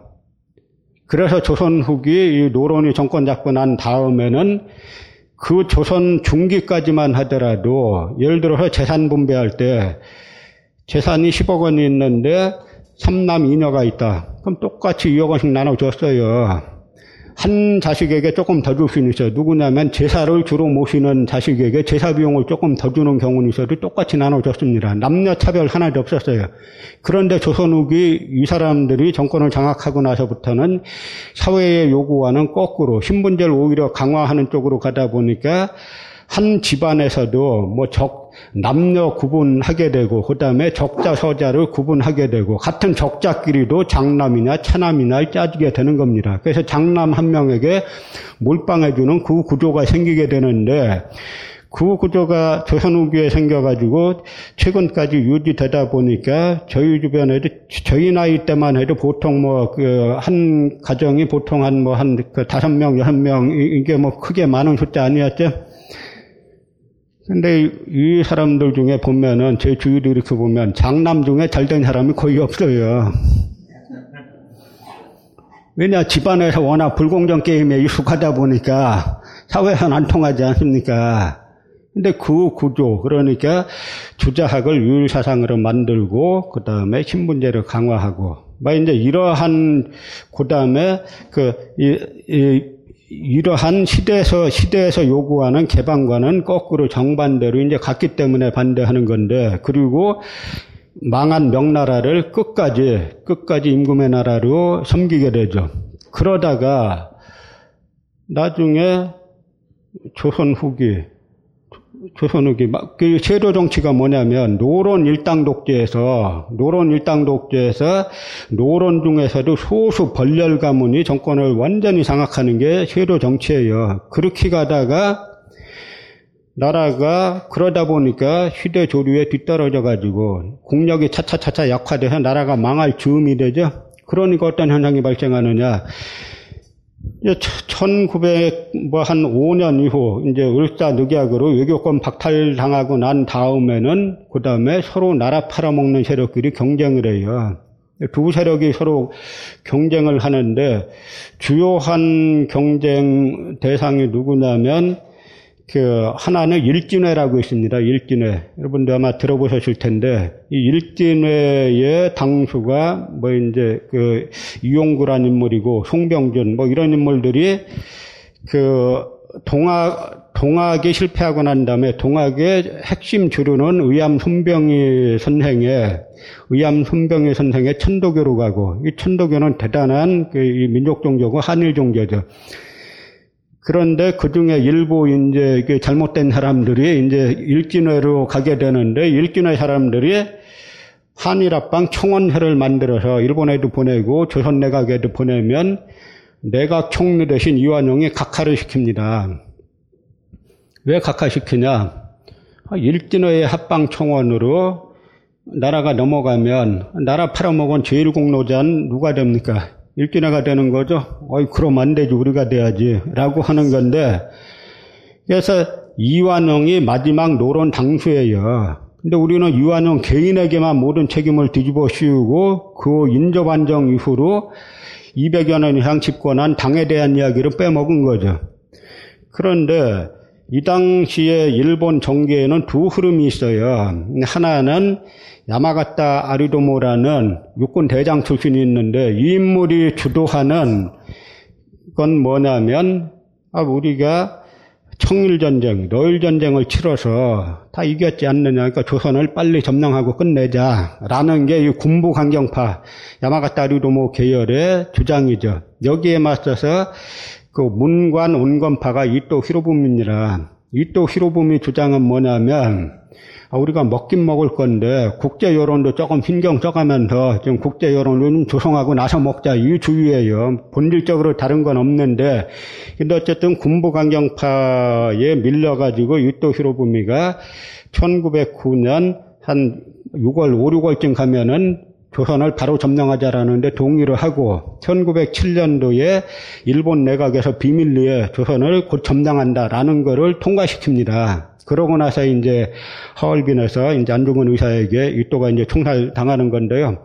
그러고 나서 조선 통감으로 그 오는 인물이 데라우치 마사다케라는 대장 출신이오죠. 이 데라우치 마사다케는 아, 그 야마가타 리도뭐 그 계열이에요. 그러니까 조선은 빨리 점령하자라는 그쪽 계열이니까 유한용이 급해졌습니다.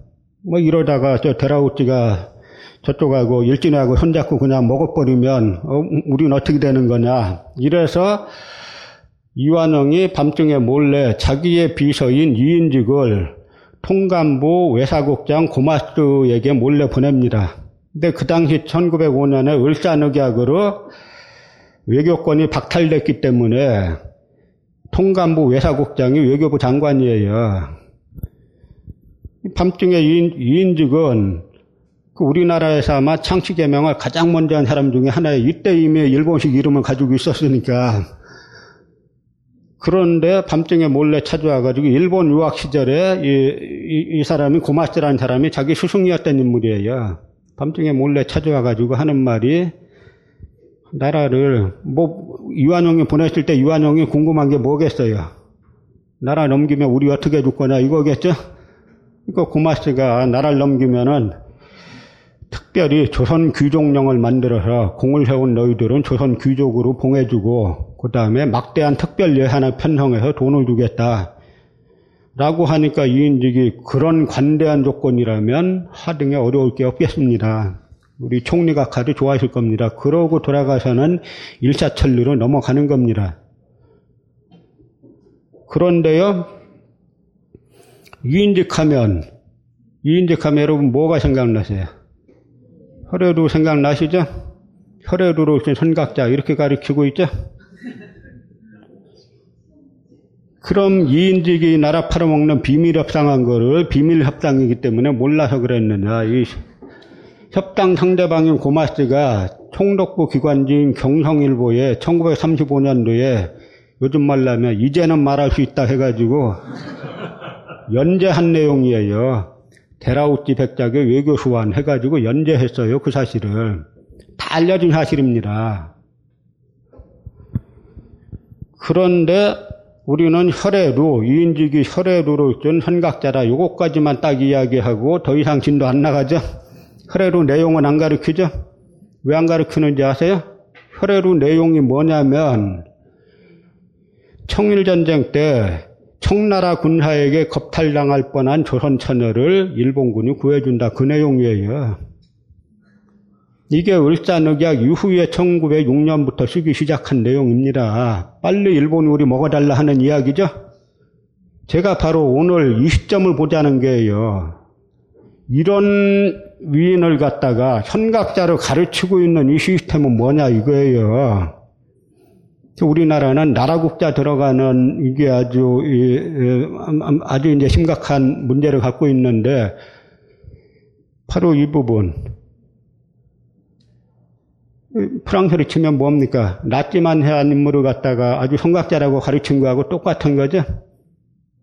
그런데요, 이 당시에 일본이 약속한 대로 바로 이제 다음 달이 되면 8월 말에 일본이 이제 대한제국을 완전히 점령하는데 점령하고 나서 10월 달에 10월 달에 자기네 약속대로 약속대로 이제 조선 귀족령을 만들어 가지고 76명에 달하는 나라 팔아먹는데 공을 세운 사람들에게 그 사람들을 귀족으로 봉해주고 막대한 특별 예산을 편성해서 돈도 주죠. 그리고 이 돈은 사람들만 준 게 아니에요. 모든 양반들에게 다 줬어요. 그리고 우리나라 역사 제가 해석할 때 아주 장애 요소 하나가 뭐냐면 우리나라 사람들은 100%다 양반의 후예를 생각하는 거예요. 조선의 진짜 양반 수요 3%에서 5%밖에 안 돼요. 여기 전체 중에 한, 이제 따져보면 몇 명 안 됩니다. 근데 다 양반 후예라는 거예요. 그 그만 턴 노비는 어디로 갔을까? 그만큼 평민들은 다 어디로 갔느냐. 다 양반 후예라는 거죠. 그게 우리 역사를 해석하는데 상당한 장애 요소가 있는데 100%그 물어보면 여러분들도 그 가셔가지고 아버님에게 물어보면 우리는 뭐 본관이 어디고 다 양반 100%다 양반이라는 거죠. 그런데 100%다 양반의 후예라고 주장하면서 이 양반아 그럼 뭐라 그래요? 왜 욕했냐고 막 또 싸우자 그러죠? 저는 왜 양반이란 말이 언제 욕으로 전환이 됐을까? 이게 궁금했어요. 근데 심산 김창숙 전생 나라 망하니까 심산 김창숙 전생은 이제 망명한 아주 이제 명가 출신의 사대부 중에 하나인데 이 양반 이분의 그 자서전을 보면 그런 이야기가 나옵니다. 이 양반들이 일본이 주는 돈을 받고 기뻐 날뛰고 막 하니까 자기가 막, 막 이제 개만도 못한 인간이라고 막 욕을 하니까 다 그 양반들이 자기를 갖다 다 미쳤다고 올바른, 올바른 후리하면 난세에 올바른 후리하면 미친놈 취급을 받는 겁니다. 전 그때부터가 아니냐 나라 망할 때 양반들이 오히려 독립운동에 나서기는커녕 오히려 기뻐 날뛸 때 그때 민중들 이 가슴 쪽에 양반을 갖다 아주 근본적으로 그 부정하는 그런 기류가 형성된 게 아니겠느냐라고 이제 저는 생각하는데요. 이때 일본에서 76명에 달하는 조선인들을 귀족으로 봉해주는데 이때 왕족들이 한 흐름이 있습니다. 그래서 마지막 황제인 순종의 장인까지 들어가 있어요. 이 장인 이윤 씨는 일제시대 때 여러 사기 사건에 휘말리고 유명한 인물인데 그러니까 조선은 어떻게 보면 망할 만 하니까 망한 겁니다. 마지막 그 황제의 장인까지 들어가 있고 뭐 대원군에 뭐 손자 들어가 있고 뭐 여러 들어가 있으니까 망을 만하니까 망한 건데 이 왕족들 빼고 당파를 알 수 있는 사람들이 한 64, 5명쯤 되는데 64명 기준으로 보면 이 사색 당파를 분류해 보면은 이게 남인계열은 한 명도 없고 북인은 두 명이고 소로는 여섯 명이고 나머지 56명이 전부 다 노론이에요. 그래서 이 노론이란 당파에서 인조반정 이후에 그때까지 계속 집권하다가 나라 망할 때 되니까 오히려 나라 팔아먹는데 당수 유한홍을 필두로 앞장선 거예요. 그래서 제가 노론을 비판한 겁니다. 이거 비판했더니 저에 대한 공세와 또 차단이 심해졌어요. 이걸 공, 이걸 공개하니까. 이 당파 분류해서 공개하니까. 근데 당파 분류하는 게 어려운 일이었냐? 전혀 어렵지 않았어요. 왜 그러냐면, 이 당시에 조선 귀족 열전, 조선 신사 대동보 이런 자랑스럽게 편했어요. 나라 팔아먹고 귀, 그 귀족에 자기받고 한 걸 갖다가 지금 보면 이상하시죠? 지금 보면은 어 저게 나라 팔아먹고 뭐 한 거 숨겼을 것 같은데 왜 당당하게 했을까? 왜 그렇겠어요? 이 사람들은 이 시스템이 오래 갈 줄 알았죠? 미당인지 뭐 말당인지 하는 분이 뭐라 그랬어요? 친일시 왜 쓰셨습니까? 하니까 내가 일본이 그렇게 쉽게 망할 줄 알았나? 시인다운 솔직한 말이에요. 아마 뭐 이리저리 막 붙이지 않고 솔직하게 이야기한 겁니다. 그렇게 쉽게 망할 줄 알았나? 일본이 청일전쟁 치러서 청나라 내쫓았죠. 러일전쟁 치러서 러시아 차단했죠. 그 다음에 영일 동맹을 맺었어요. 영국과 동맹국가입니다. 그 다음에 미국과는 카스랄테프트 미략을 맺어가지고 미국이 필리핀을 차지하는 대신에 대신에 예, 일본이 대한제국을 차지한다. 그러니까 끝난 겁니다. 이 시점에서는 이 나라가 다시 회복될 가능성은 전무하다고 본 거예요. 그러니까 서로 막 일제시대 때 보면 서로 귀족자귀 뭐 세습하려고 막 소송 걸고 아주 이 귀족자귀를 둘러싸고 아주 지저분한 일들이 많이 벌어져요. 이들은 천년만년 갈 줄 안 겁니다. 근데 이 대목에서 바로 역사의 반전이 발생하는데 이 대목에서 이들이 일본에서 주는 귀족의 자귀, 돈을 받고 휘낙낙할 때 그럴 때 전국 각지에서 집단 망명자들이 나오기 시작하는 겁니다. 가장 먼저 망명한 사람들이 조선 후기 내내 이단으로 몰렸던 강화도에 살던 양명학자들. 이 양명학자는 저기 강화도하고 충청북도 진천에 좀 있었는데 이 사람들이 나라 망하니까 가장 먼저 망명해가지고 만주의 흥도촌이라는 곳에 모이죠. 그 다음에 서울에서 우당, 유해영, 육형제 일가가 모든 재산을 팔아가지고 만주로 망명해서 또 만주의 유아연의 횡도천이라는 곳으로 모입니다. 그리고 또 경상도 안동에서 그 석주 이상용, 백화 김대락 이런 전통 명가 출신들이 또 망명해가지고 횡도천이라는 곳에 모여요. 그리고 전라도 구례에서 나라 망하니까 절명시를 쓰고 난세에 식자를 살기가 참 어렵다라고 하는 절명시를 쓰고 목숨 끊은 매천 황연이 있어요. 전라도 구례에서 목숨 끊은 이분은 목숨 끊기 1년 전에 강화도에 가서 이건창 묘소에 양명학자 이건창 묘소에 참배를 하고 술 한잔 붓고 돌아와서 목숨을 끊는 겁니다. 그래서 이때 목숨 끊은 사람, 그 다음에 집단 망명하는 사람. 근데 이 집단 망명한 사람들이 전부 다 어디에 모이냐면 만주 유아연 횡도촌이란 작은 마을에 모이는데 제가 이 사실을 알아내는데 10년 이상이 걸렸어요. 왜냐하면 민족문화 백과사전 같은 데서도 지금 보면 강화도 뭐 진천 이런 데서 망명한 정원아라든지 홍성원이라든지 이런 분의 그, 이, 그 항목을 보면은 만년의 행적은 알 수가 없음 이렇게 써놨어요. 만주에 가서 독립운동하다 세상 떠났는데 알 수가 없음.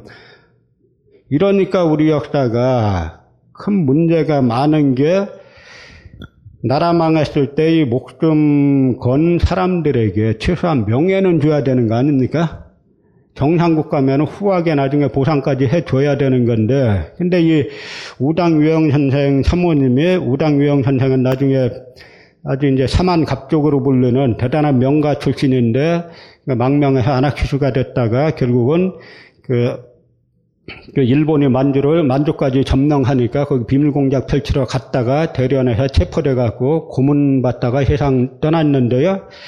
이 부인은 그 생활비가 없으니까 국내에 들어와 가지고 그 이분도 이제 유조판서 따님인데 아주 나중에 방직 공장에서 일도 하고 막 해서 돈 몇 푼씩 근근히 보내다가 이분은 꽤 해방 이후도 오래 사셨는데 이분이 쓴 자서전이 있어요. 이 자서전에 뭐라고 써놨냐면 앞부분에 원래는 이 하나님이 하늘이 살아계셔가지고 이 반역자는 처단하고 이, 이, 런 분들은 이 독립운동하다 목숨 바치고 이런 분들은 후하게 보상하는 건데 요즘은 신도 어디로 놀러 가셨는지 그렇게 안 됐다 하는 이야기예요. 그런데 이 횡도촌이란 작은 마을에 전국 각지의 사대부들이 모였다 하는 게 뜻하는 게 뭐겠습니까? 집단 규행망명이라는 거죠. 그래서 이들은 주로 서울 이쪽에서 서울과 강화도에서 망명한 사람들은 당파로 치면 효론계열들이고 경상도 쪽에서 망명한 사람들은 이제 당파로 치면은 이제 남인계열들인데 이들이 모여서 1911년 그 근처에 있는 추가가에 보면은 대고산이란 산이 있는데 그 산에서 1911년 4월 달에 노천 군중대회를 엽니다. 그래서 노천 군중대회를 여기, 열어서 여기에서 경학자를 만들고 이 경학자에서 신흥무관 학교를 만들고 그렇게 되는데요. 이 경학자가 나중에 부민단이 되는데 이때 이 경학사 사장이었던 석주 이상용, 안동에서 망명한 석주 이상용 선생의 글을 보면은 이때 이미 삼권 분립에 의한 민주공화제를 지향했다라고 나와요. 우리 대한민국이란 나라가 정상국 가면은 원래 대한민국이란 나라의 건국의 뿌리가 이 경학자에 있는 겁니다. 대한제국을 되살리지 않은 운동이 독립운동이 아니에요. 대한제국은 말씀드린 대로 망할만 하니까 망한 겁니다. 근데 이거를 다시 되살려서 만들 국가는 민주공화제다라는 거를 1911년에 이미 표명을 했어요. 이것이 3.1운동으로 재확인이 되는 건데 요즘 어떤 학자들이 우리 민주공화제는 해방 후에 미국이 줬다 이렇게 말하죠. 해방은 그냥 외국이 준 거다 이렇게 말하죠. 그 말 속엔 전부 다 독립운동을 부인하고자 하는 불순한 의도가 다 숨어, 있, 숨어 있는 겁니다. 여보 한마디 할 때 그 말 뒤에 숨어 있는 논리를 봐야 돼요. 이 민주공화제 이거는 외국이 미국이 갖다 준 거다. 미국이 갖다 준 게 아니라 1911년에 이미 석주 이상용 선생 글 속에 삼권분립이란 말이 이미 나옵니다. 그런데 이 석주 이상용 선생은 1911년 초에 망명을 하면서 서사록이란 망명일기를 쓰는데 이 망명일기에 보면 마치 일제식민사관이 등장하리라는 등장하리라는 것을 예견한 것처럼 기막힌 말들을 써놔요. 그 하나가 뭐냐면 한하고는 압록강을 건너지 못했다. 건너오지 못했다. 한하고는 만주에 있었다라고 써놓습니다. 식민사관이 주로 집중되어 있는 게 고대사에 집중되어 있어요. 고대사에 어떻게 집중되어 있냐면 일제 조선총독부에서 조선사 편수를 만들어 가지고 만든 고대 이 지도가 어떻게 되냐면 한강 이북에는 한사군이라는 게 있었다. 고조선을 멸망시키고 설치한 한나라의 식민 통치 기관인 한사군이 있었고 한반도 남부 남부에는 임나일본부가 있었다. 일본의 식민 통치 기구인 임나일본부가 있었다. 그래서 우리는 북쪽은 중국 식민지, 남쪽은 옛날부터 일본 식민지였다. 고로 결론은 뭐예요? 독립운동 하지 말라는 거죠. 원래 너희, 너희가 식민지 된 거는 원래 너희 역사의 전개상 당연한 게 그러니까 독립운동 하지 마. 이게 일본이 식민사학을 만든 의도죠. 그런데 이때 이미 석주이상용 선생은 한사군은 한반도가 아니라 만주에 있었다라고 1911년에 써놨어요. 어떻게 보면 신기하죠? 근데 이 주장은 석주가 첨한 게 아니라 성호 이익 선생이 시대의 천재입니다. 근데 성호 이익 선생도 똑같이 써놨어요. 그리고 뭐 단재 신채호, 그 다음에 뭐 백안 박은시, 그 다음에 그 또 양명학자인 위당 정인보, 이 독립운동의 견지에서 역작을 한 분들은 전부 다 한사구는 만주 서쪽에 있었다라고 주장을 했습니다. 그런데 일제시대 때 우리가 교육을 배우면은, 어, 대일 항쟁기 때 그 역사 교육을 하면 학교에서 가르칠 때는 한사구는 한강 북부에 있었다, 평양 중심에 있었다라고 배우는 게 당연하겠죠? 총독부에서 가르치니까. 문제는 해방 이후라 이거죠. 해방 이후에 어떻게 가르쳤냐 이거예요. 여기 예전에 공부 좀 한 분들은 한사권 들어봤을 거예요. 초등학교 때부터 나왔어요. 문제 두 개 나옵니다. 다음 중 한사군이 아닌 것은 하면은 못뭐 써야 돼요. 낭랑, 임둔, 진번, 현도 중에 하나 빼버리고 부여나 고구려 써놓으면 딱 맞춰야죠. 또 하나는 다음 중 한사군의 중심지인 낭랑군의 위치는 어디냐라고 하면은 어디라고 써야 돼요? 평양 딱 써야죠.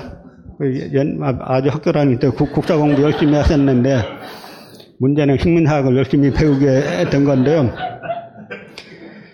해방 이후에 우리가 한사군을 가르치려고 하면은 한사군에 대한 관점이 총독부에서 가르친 한사군은 평양 중심의 한강 한반도 북부에 있었다라는 설이 하나 있고 독립운동가들이 주장한 만주 서쪽에 있었다라는 설이 하나 있어요.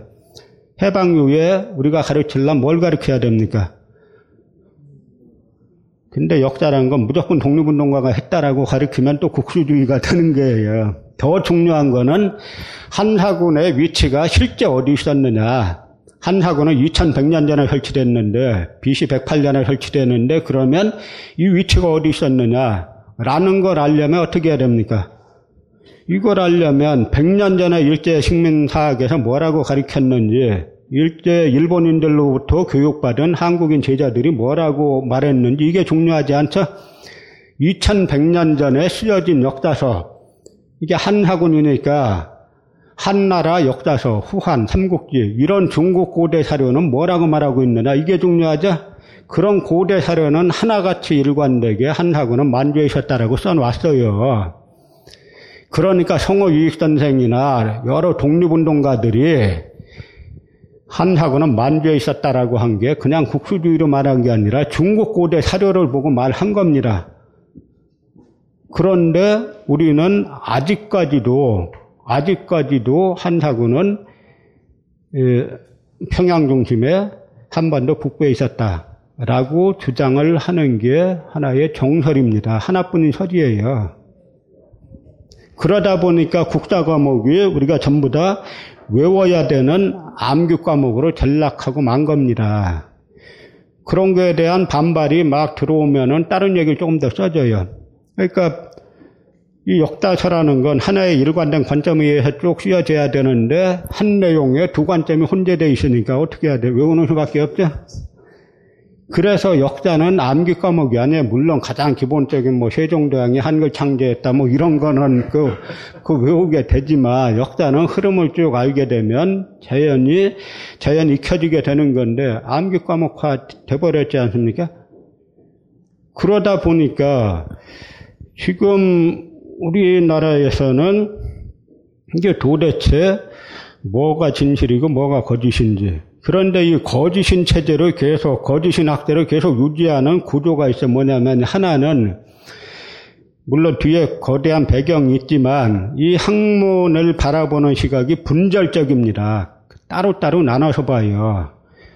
원래 학문, 특히 인문학은 하나로 통합되어 있어야 되는 겁니다. 문사철이라 그러죠. 원래 우리 말대로 하면 문사경이라고 해야 되는데 이 경자에 원래는 철학 개념인데 다 들어가 있는 건데 문학과 역사학과 이 철학이 다 하나인 겁니다. 근데 그 일제시대 때 이걸 다 갈갈이 찢어 놓죠. 그래서 역사학자는 역사만 하고 역사학하고 지리는 떨어질 수 없는데 지리학하고 또 떨어뜨려 놨어요. 철학하고도 떨어뜨려 놓고 문학하고도 떨어뜨려 놓고 역사학 내에서도 또 갈갈이 찢어 놓죠. 해가지고 당신 전공이 뭐야? 예, 뭡니다. 전공이 뭐야? 한국사 하면 한국사에 해도 뭐예요? 뭐 하면은 그거만 하고 딴 건 못하게 해놨어요. 그러니까 갈갈이 찢어 놓다 보니까 분절적인 데서 서로가 살아남을 수 있는 겁니다. 남의, 남의 영역 건드리지 말고 요 영역만 하자 이렇게 되니까. 그런데 학문이란 건 공자가 말했듯이 이리관지가 중요한 거예요. 하나로 꿰뚫어 보는 시각. 이게 있어야 되는 겁니다. 모든 학문에는. 하나로 꿰뚫어서 설명하면 일제식민사학은 설 자리가 없어요. 근데 일제식민사학자들이 한사군 한반도설하고 또 하나 주장한 게 뭐냐면 또 하나 한 게 아까 한반도 남부에는 임나일본부가 있다 그랬죠? 그러니까 한반도 남부에 이 식민지가 일본에 고대 식민지가 있었다라고 주장을 하다 보니까 어떤 문제가 발생하냐면 일본석이나 일본 고사기 같은 책에는 그 내용이 나오는데 삼국사기를 보니까 전혀 안 나와요. 삼국사기를 보면은 임나일 본부가 있었다라는 시기에 이미 신라나 백제가 강력한 고대 국가로 발전한 걸로 나옵니다. 그런데 식민지라는 것은 예나 지금이나 아주 정치적 긴장이 아주 이게 민감한 지역이죠. 그런데 현에 탄 백길은 이 가을부터 봄까지는 배가 못 다녀요. 그 다니기 시작한 건 최근입니다. 못 다녀요. 그러면은 과거에도 만약에 그 지역이 일본 식민지였다라고 치면 민족해방운동을 일으키려고 하는 사람들은 봉기하려면 언제 하겠어요? 가을에 하겠죠? 가을에 하면 봄까지 지원군이 일본 본토에 못 오는 거죠? 그런데 그렇다 보니까 백제나 신라 같은 강력한 고대 국가가 있으면은 임나일본부가 존재할 수 없는 겁니다. 그러니까 시라소키치라는 식민사학자가 삼국사기 기록을 보면은 도저히 임나일본부가 존재할 수 없으니까 이 사람이 생각한 게 뭐냐면 아, 뭐 해답은 간단하지. 간단하게 해결했어요. 삼국사기 초기 기록은 다 가짜다. 해가지고 모르는 게 삼국사기 초기 기록 불신론. 그럼 삼국사기에서 말하는 그 시대 때는 뭐가 있었느냐? 삼국지, 위지, 동의전에 사만조가 있어요. 여러분 사만 말씀 많이 들어보셨죠? 사만이 뭐냐면 마한, 진한, 변한으로 세 개로 나누어져 있었는데 이 마한은 54개 소국, 진한, 변한은 12개 소국, 도합 78개 꼬마 국가들이 우글우글 대고 있었다. 그러니까 임나일본부가 존재할 수 있는 게 아니냐 이 주장이에요. 그런데 보면은 사만은 사방이 사천리라고 나옵니다. 지금 한반도 남부 사천리 같아요, 사방이. 그래서 청나라에서 당대 최고 학자들이 편찬한 만주 원료구에는 사마는 요동반대에 있었다 이렇게 나와요. 그러나 어쨌든 우리는 삼국사기 초기 기록을 전부 다 부인하기 위해서 부인하기 위해서 삼국사기 초기 기록은 다 가짜고 삼국지, 위지, 동의전, 삼한조 이게 진짜다라고 그것만 가르쳐 오는 겁니다. 그런데요 최근까지도 최근까지도 박물관에 뭐가 있었냐면 원삼국실이란 게 있었어요. 원삼국. 삼국인 것도 같고 아닌 것도 같고. 이게 뭐냐. 예를 들어서 한강 유역에서 철제 환도대도 검이 나왔어요. 방사성 동면서 측정해 보니까 AD 1세기 때로 나와요. 그럼 뭐라고 하면 됩니까? 고대 백제 유물 하면 간단하죠? 그런데 이 식민사학자들 머릿속에서는 슈다 소키치가 이 주창한 삼국사기 초기 기록 불신론에 의해서 이 백제란 나라는 4세기 무렵에 가야 나라가 건국된다 이렇게 주장하니까 백제란 나라 없거나 조그만 동네 꼬마 국가예요. 그러니까 백제란 말을 안 쓰기 위해서 원삼국 시기 거다 이렇게 쓰는 겁니다. 그 다음에 낙동강 유역에서 또 무슨 유물이 나왔는데 AD 2세기 때께 나왔어요. 뭐라고 하면 돼요? 하면 간단하죠. 신라란 말을 안 쓰기 위해서 원삼국이라고 쓰는 거예요. 제가 저희가 지속적인 문제를 제기했더니 몇 년 전에 국립중앙박물관에서는 겨우 원삼국 시를 갖다가 없앤 지 몇 년 안 됩니다. 그런데요,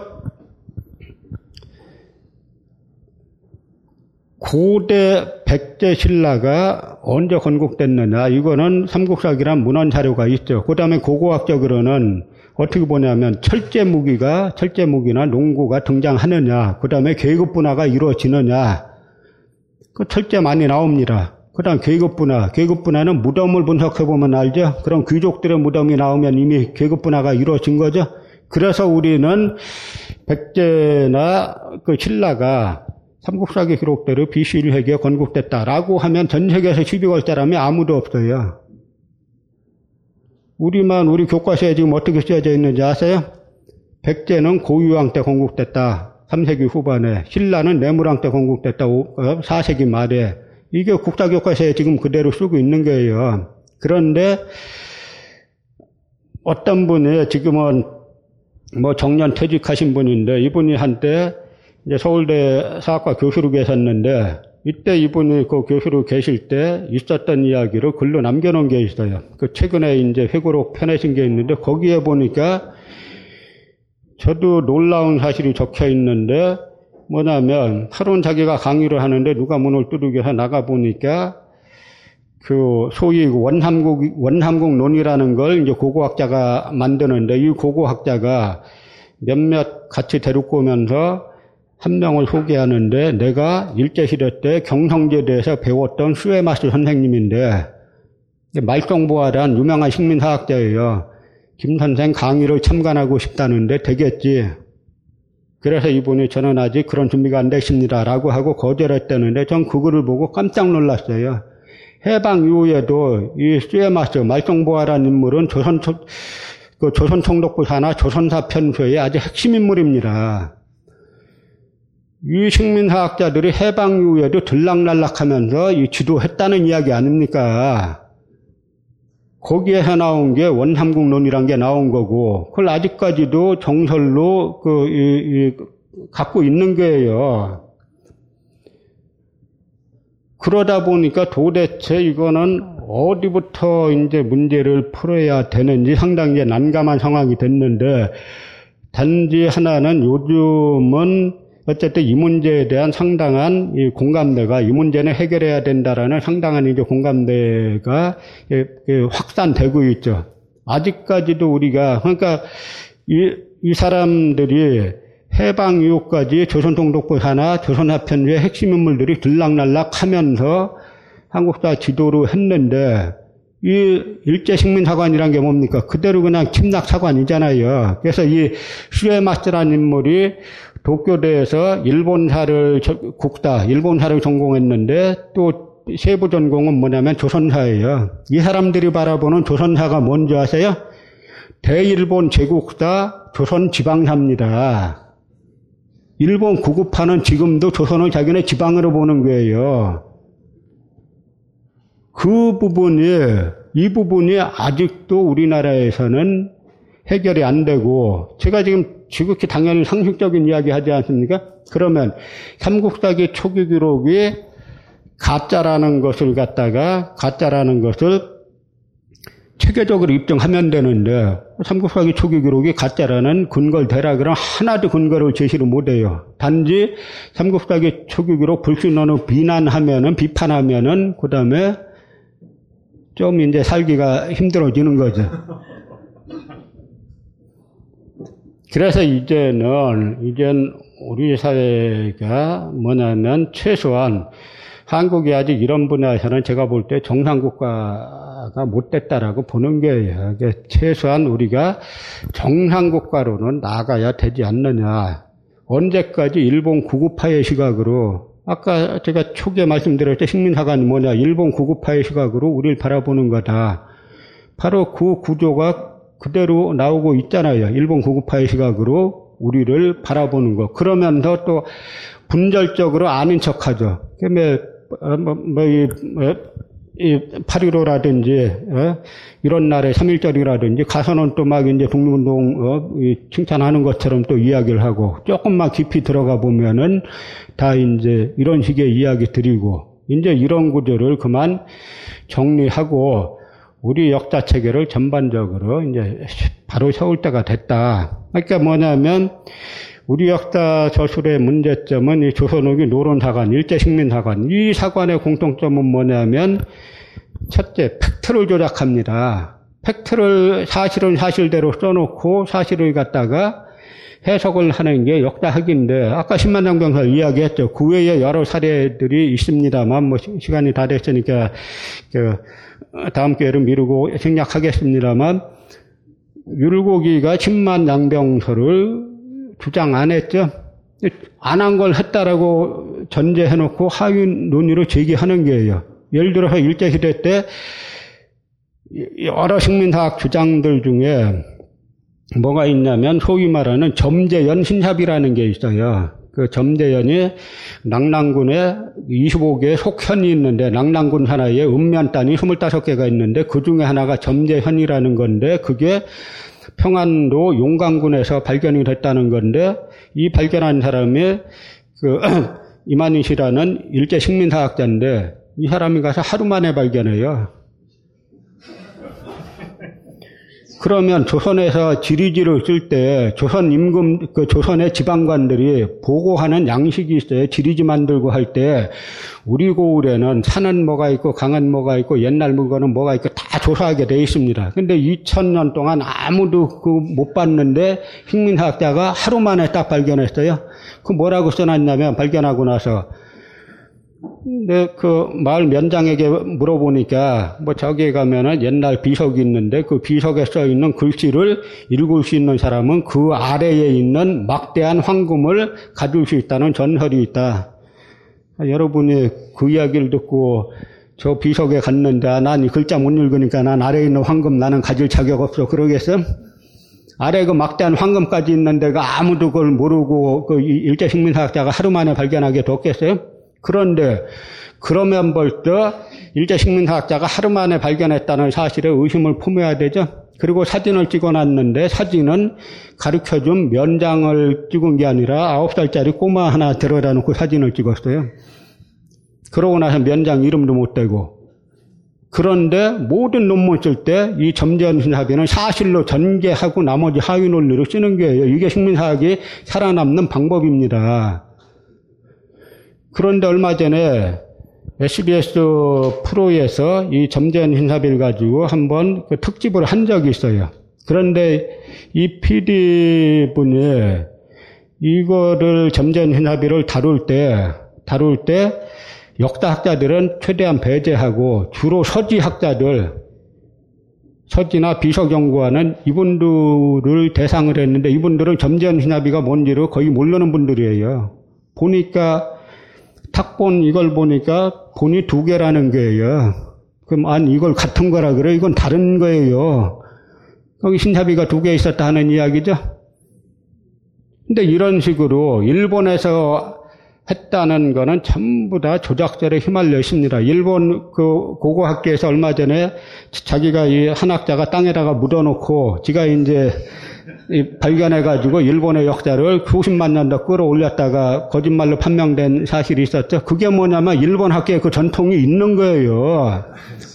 있으니까 그렇게 하는 겁니다. 그러다가 어떤 TV에서 거기에 이 카메라 설치해 놓은 걸 모르고 지가, 지가 이제 파묻는 것 가지고 찍히는 바람에 발각됐는데 그게 가능한 이유는 일본 고고학계는 원래부터 식민학을 하다 보니까 여기에서 한반도를 갖다가 한사건으로 조작하기 위해서 온갖 조작했던 수법들이 근로는 못 남겼어요. 자기들끼리는 말로 이게 다 내려왔을 거 아닙니까? 그게 했다가 그 수법을 전수했다가 최근에 얼마 전에 들통이 난 거예요. 근데 더 큰 문제는 일본은 일본 구급판 어쨌든 자기네 나라를 위해서 했다라고 주장하는 거죠. 지금의 중국의 동북공정이라는 것이 일제 식민사 그대로예요. 그대로 복사판입니다. 문제는 뭡니까? 중국도 한반도 북부 강약에 대한 욕심 때문에 동북공정 하는 겁니다. 문제는 우리는 뭐냐 이거죠. 우리는 남들은 없는 역사를 조작해가지고 하는데 우리는 있는 것까지도 다 이 노론하관이 뭐냐면 중국인의 시각으로 우리 바라보는 거고 식민하관은 일본인의 시각으로 바라보는 거고 요즘 와서는 또 미국인의 시각으로 우리 바라보는 게 또 아주 강하게 되죠. 바로 이제 이러한 문제점들을 역사학에서부터 바로잡을 필요가 있고 이 부분은 이 부분에 이제 소수 이제는 지금은 지식이 상당히 대중화되는 시대 아닙니까? 이게 조선 후기에 요 근처 보면 파고다 공원 근처를 갔다가 거기 옛날에는 큰 절이 있었다 그래서 한자로는 대사동, 우리말로는 그 이제 큰 절골 이렇게 불렀는데 그 대사동 큰 절골 그 근처에 지금 원각사 그 뭡니까? 파고라 공원.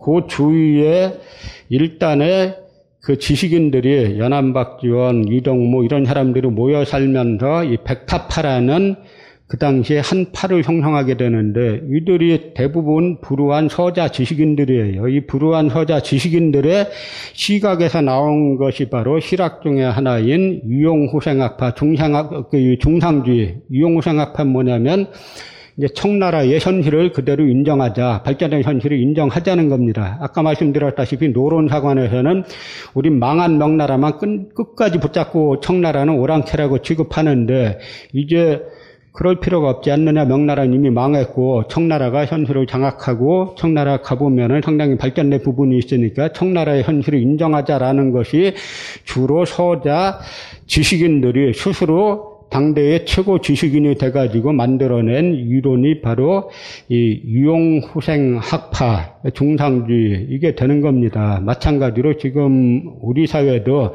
그런 식의 여러 백타파적인 지식인들이 스스로 공부해가지고 스스로 지식인이 되는 공부를 하는 그 지식인이 돼서 어떤 뭐 우월의식을 갖고 그런 것이 아니라 함께 시대를 고민하고 이 시대를 같이 고민하고 아파하고 하는 그러한 분위기가 많이 이제 확산돼야 되겠다라고 하면서 저희 같은 경우는 이제는 일제식민사관, 조선후기 노론사관, 이것의 문제는 다 타인의 시각으로 우리를 바라보는 거니까 이걸 갖다 이제는 배제를 하고 우리의 시각으로 우리를 바로 바라보는 역사관. 그래서 잘못된 건 잘못됐다라고 시인을 하면서 바꿔나가야 되고 잘된 것은 계승하고 이제 이런 역사학이 필요하다라는 말씀을 드리는 겁니다. 자.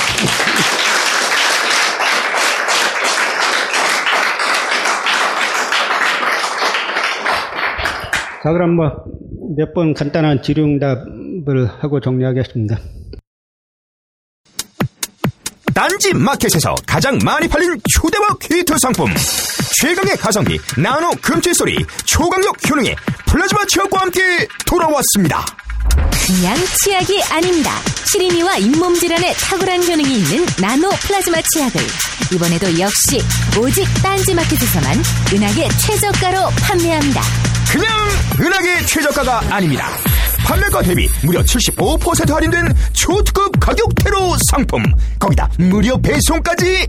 으아! 마치 야동과도 같은 충격적 가격 노출을 딴지마켓에서 지금 바로 확인하세요.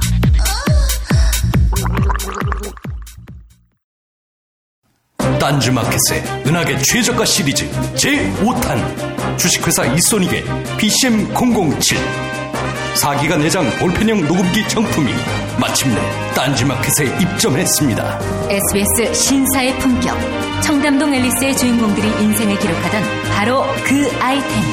딴지일보 죽지 않는 돌고래 기자가 즐겨 사용했던 바로 그 잠입 취재 장비 최첨단 리니어 PCM 원음 무손실 녹음 방식을 적용한 최상의 선명 음질 소리가 들릴 때만 녹음할 수 있는 초정밀 감지 기능과 4GB USB 메모리 기능 MP3 재생 기능까지 이 모든 기능이 탑재된 볼펜형 녹음기를 압도적 최저가에 딴지마켓에서 만나보실 수 있습니다. 생활의 기록이 필요할 때 소리의 블랙박스가 필요할 때 녹음기 전문기업 주식회사 이소닉의 PCM007 볼펜형 녹음기를 추천합니다. 첫 번째 질문. 어, 금방 들었는 강의하고는 약간 상이한 문제인데요. 어, 식민사학에 그렇게 일본에서 교육받고 식민사관에 물들은 사람들이 해방 후에 어, 교수, 즉 강당 사학으로 다 풀렸지 않습니까? 그래서 우리나라의 사학은 대부분이 일제의 어떤 물든 사람들이 다 이렇게 하기 때문에 현재 이 시스템이 유지될 수 있는 건데, 어, 제가 알기로 선생님도 숭실대학교 사학과를 하지 않습니까? 네. 그럼 그 숭실대학교라고 해서 강단에 서신 분이 특별한 민족 지도자가 아닐 가능성이 많거든요. 그럼 선생님도 그 일제의 그 교육을 받은 분들을 은사로 모셨을 건데 지금 현재는 민족사를 지금 공부하시는 선두 주자로 들어가 있는데 그 중간 과정을 어떻게 해서 어, 선, 선생님들이 가르치는 그거를 깨치고 민족 사고로 넣을 수 있었는지 그게 궁금합니다. 뭐 중간에 여러 과정이 많이 있죠. 그래서 제가 요즘은 그런 말 안 합니다만 예전에는 인터뷰할 때 인터뷰할 때 저는 그 하루에 라면 3개와 소주 한 병의 인생론 이런 걸 펼쳤었는데 밥은 먹어야 계속 공부를 할 수 있으니까 제가 이제 대학원 시절에 보니까 이 대단히 문제가 많다. 그런데 결국은 이제 우리나라에서 역작을 해가지고 밥 먹고 사는 길은 교수 되는 길하고 연구원, 소수 뭐 국가기관에 연구원 되는 길밖에 없지 않습니까? 그래서 이제 전 그쪽을 안 가고 그런 저수, 저수를 해갖고 대중들과 직접 이제 그 소통을 하겠다라고 해서 제가 사실은 역사평론가란 직업을 제가 처음 만든 거예요. 네, 만들었는데 처음에 뭐 이 밥이나 안 굶고 하루에 그 라면 세 개와 그 소주 한 병까지 있으면 행복하게 살 수 있으니까 그렇게 살아야 되겠다라고 했는데 뭐 그것보다는 조금 더 많은 돈을 어쨌든 벌게 돼가지고 요즘은 그 얘기하면 꼭뭐 호도하는 것 같아서 이야기 안 합니다만 그러니까 전 그렇게 생각하죠. 이제 저희 연구소 같은 경우가 이제 저희가 이제 한가람 역사문화 연구소를 그래서 만들고 저 연구소에서 뭐 1년에 그 두 번씩 이제 9월 강의를 다시 이제 저녁 때 시작하는데 저희 연구소 모토는 두 개입니다. 하나는 가치 추구하자.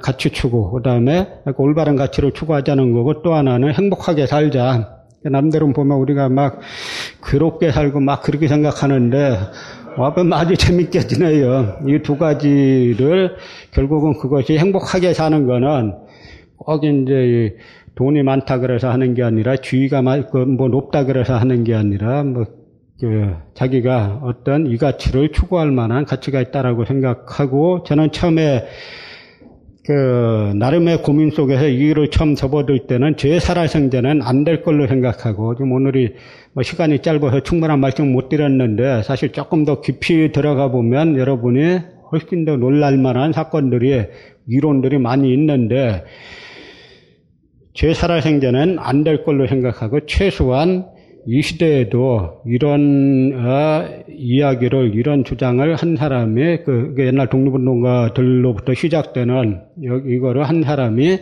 있었다라는 거를 남기고 그냥 죽어야 되겠다라고 생각했는데 요즘은 제가 살아생전에 바뀌는 게 가능하지 않겠느냐라고 그 저뿐만 아니라 같이 이제 하는 분들이 많이 생각을 하고 있고 그것이 저희가 뭐 잘해서 됐다는 게 아니라 같이 여러분들이 같이 고민하시는 그 덕분이고 우리 사회가 그만큼은 성장했다라는 이야기죠. 그래서 아마 그제 살아생전에 이게 바뀔 수가 있지 않을까라고 생각을 합니다. 두 번째 질문. 한 가지 좀 의문점이 있는데 그 식민 사관이라고 해서 우리가 이제 일제 이제 식민지로 있을 때는 그 사관이 유지가 되는 건 인정이 돼요. 근데 해방이 됐지 않습니까? 세상이 바뀌었고 그러면 사람들이 최소한 그 식민 사관에 젖어 있던 사람들이라도 역사를 다시 봤어야지 맞는데 왜 그게 유지가 되고 있고 저도 이제 그 저는 이제 국민학교를 이렇게 다녔는데 국민학교부터 제가 고등학교 교육 받을 때까지 모든 역사 교육은 1, 2, 3, 4, 4지선다. 단답형. 외우는 거. 말씀하신 딱 그대로였거든요. 한 번도 이렇게 선생님 그 선생님 책 보고 되게 참 쇼키, 쇼크를 많이 받았는데 안 풀리던 문제들이 많이 풀렸어요. 왜? 위에서부터 이야기가 처음 시작해서 어떤 단계를 지나고 이렇게 맞춰가는 것들이 딱딱 이빨이 다 맞아 들어갔거든요. 근데 그러면 왜 이런 해방이 되고 나서 이런 우리 교육제도, 역사에 대한 교육제도가 안 바뀌고 사실을 제대로 밝히는 부분이 진행이 안 되는지, 그리고 얼마나 많은 사학자들이 아직도 식민사관 쪽에, 예를 들어가지고 뭐 백범률 따졌을 때 뭐 3대 7이라든지 2대 8이라든지 어떻게 구성이 되어 있는 건지 그거 되게 궁금합니다. 앞으로 어떻게 우리가 또 풀어나가야 할지, 교육 문제나 이런 부분에 대해서요. 해방 직후에 그런 움직임이 있었죠. 식민사관을 청산하자라는 움직임이 있었죠. 있었는데, 해방과 동시에 이제 냉전 체제 속에 들어가다 보니까 이제 진영 논리로 바로 들어가게 되죠. 그래서 그 당시에 그 약간 이제 막주계열의 이제 서해 경제사학을 했던 학자들은 월북을 하고 그 다음에 위당 정인보 선생 같이 이제 양명학자로서 독립운동 가적인 시각에서 역사 연구한 분들은 6.25 때 한국전쟁 때 잡혀가고 납북돼 가고 여기 남은 건 결국 조선 총독부사나 조선사편소에서 복무했던 학자들이 남아가지고 이들이 역사관을 주도하게 되는데요. 이 사람들은 한 번도 일제 식민지 시대가 나빴다라는 생각을 안 하고 산 사람들이에요. 죽을 때까지. 그래서 아까 제가 말씀드린 그분 자서전에 보면 어떤 이야기가 있냐면 그 해방 이후에 국사학계에 태두로 불렸던 분이 분이 일본의 천리교라고 있어요. 텔리교. 거기서 만든 게 이제 천리 대학인데 천리대인데 텔리대. 그 천리대가 그 우리나라 유물을 엄청 많이 가져간답니다. 거기가 일본의 그 신사 국교 국교를 참배하는 그런 종교인데 여기에서 한국 국사학교의 태두라는 이 양반을 초청해가지고 천리교 도복을 입히고 천리교 예배에 참석했다는 거예요. 저 그 이야기 보고 엄청 쇼크로 먹은 게, 아, 이 사람들은 우리가 그냥 저 사람들은 한국 사람인데 왜 식민사학을 했느냐, 이게 아는 게 지금 보니까 일제시대 때 신사참배 거부하다가 뭐 그 기독교계 주기철 목사를 비롯한 여러분들이 옥중에서 옥사하고 감옥 가고 하지 않습니까?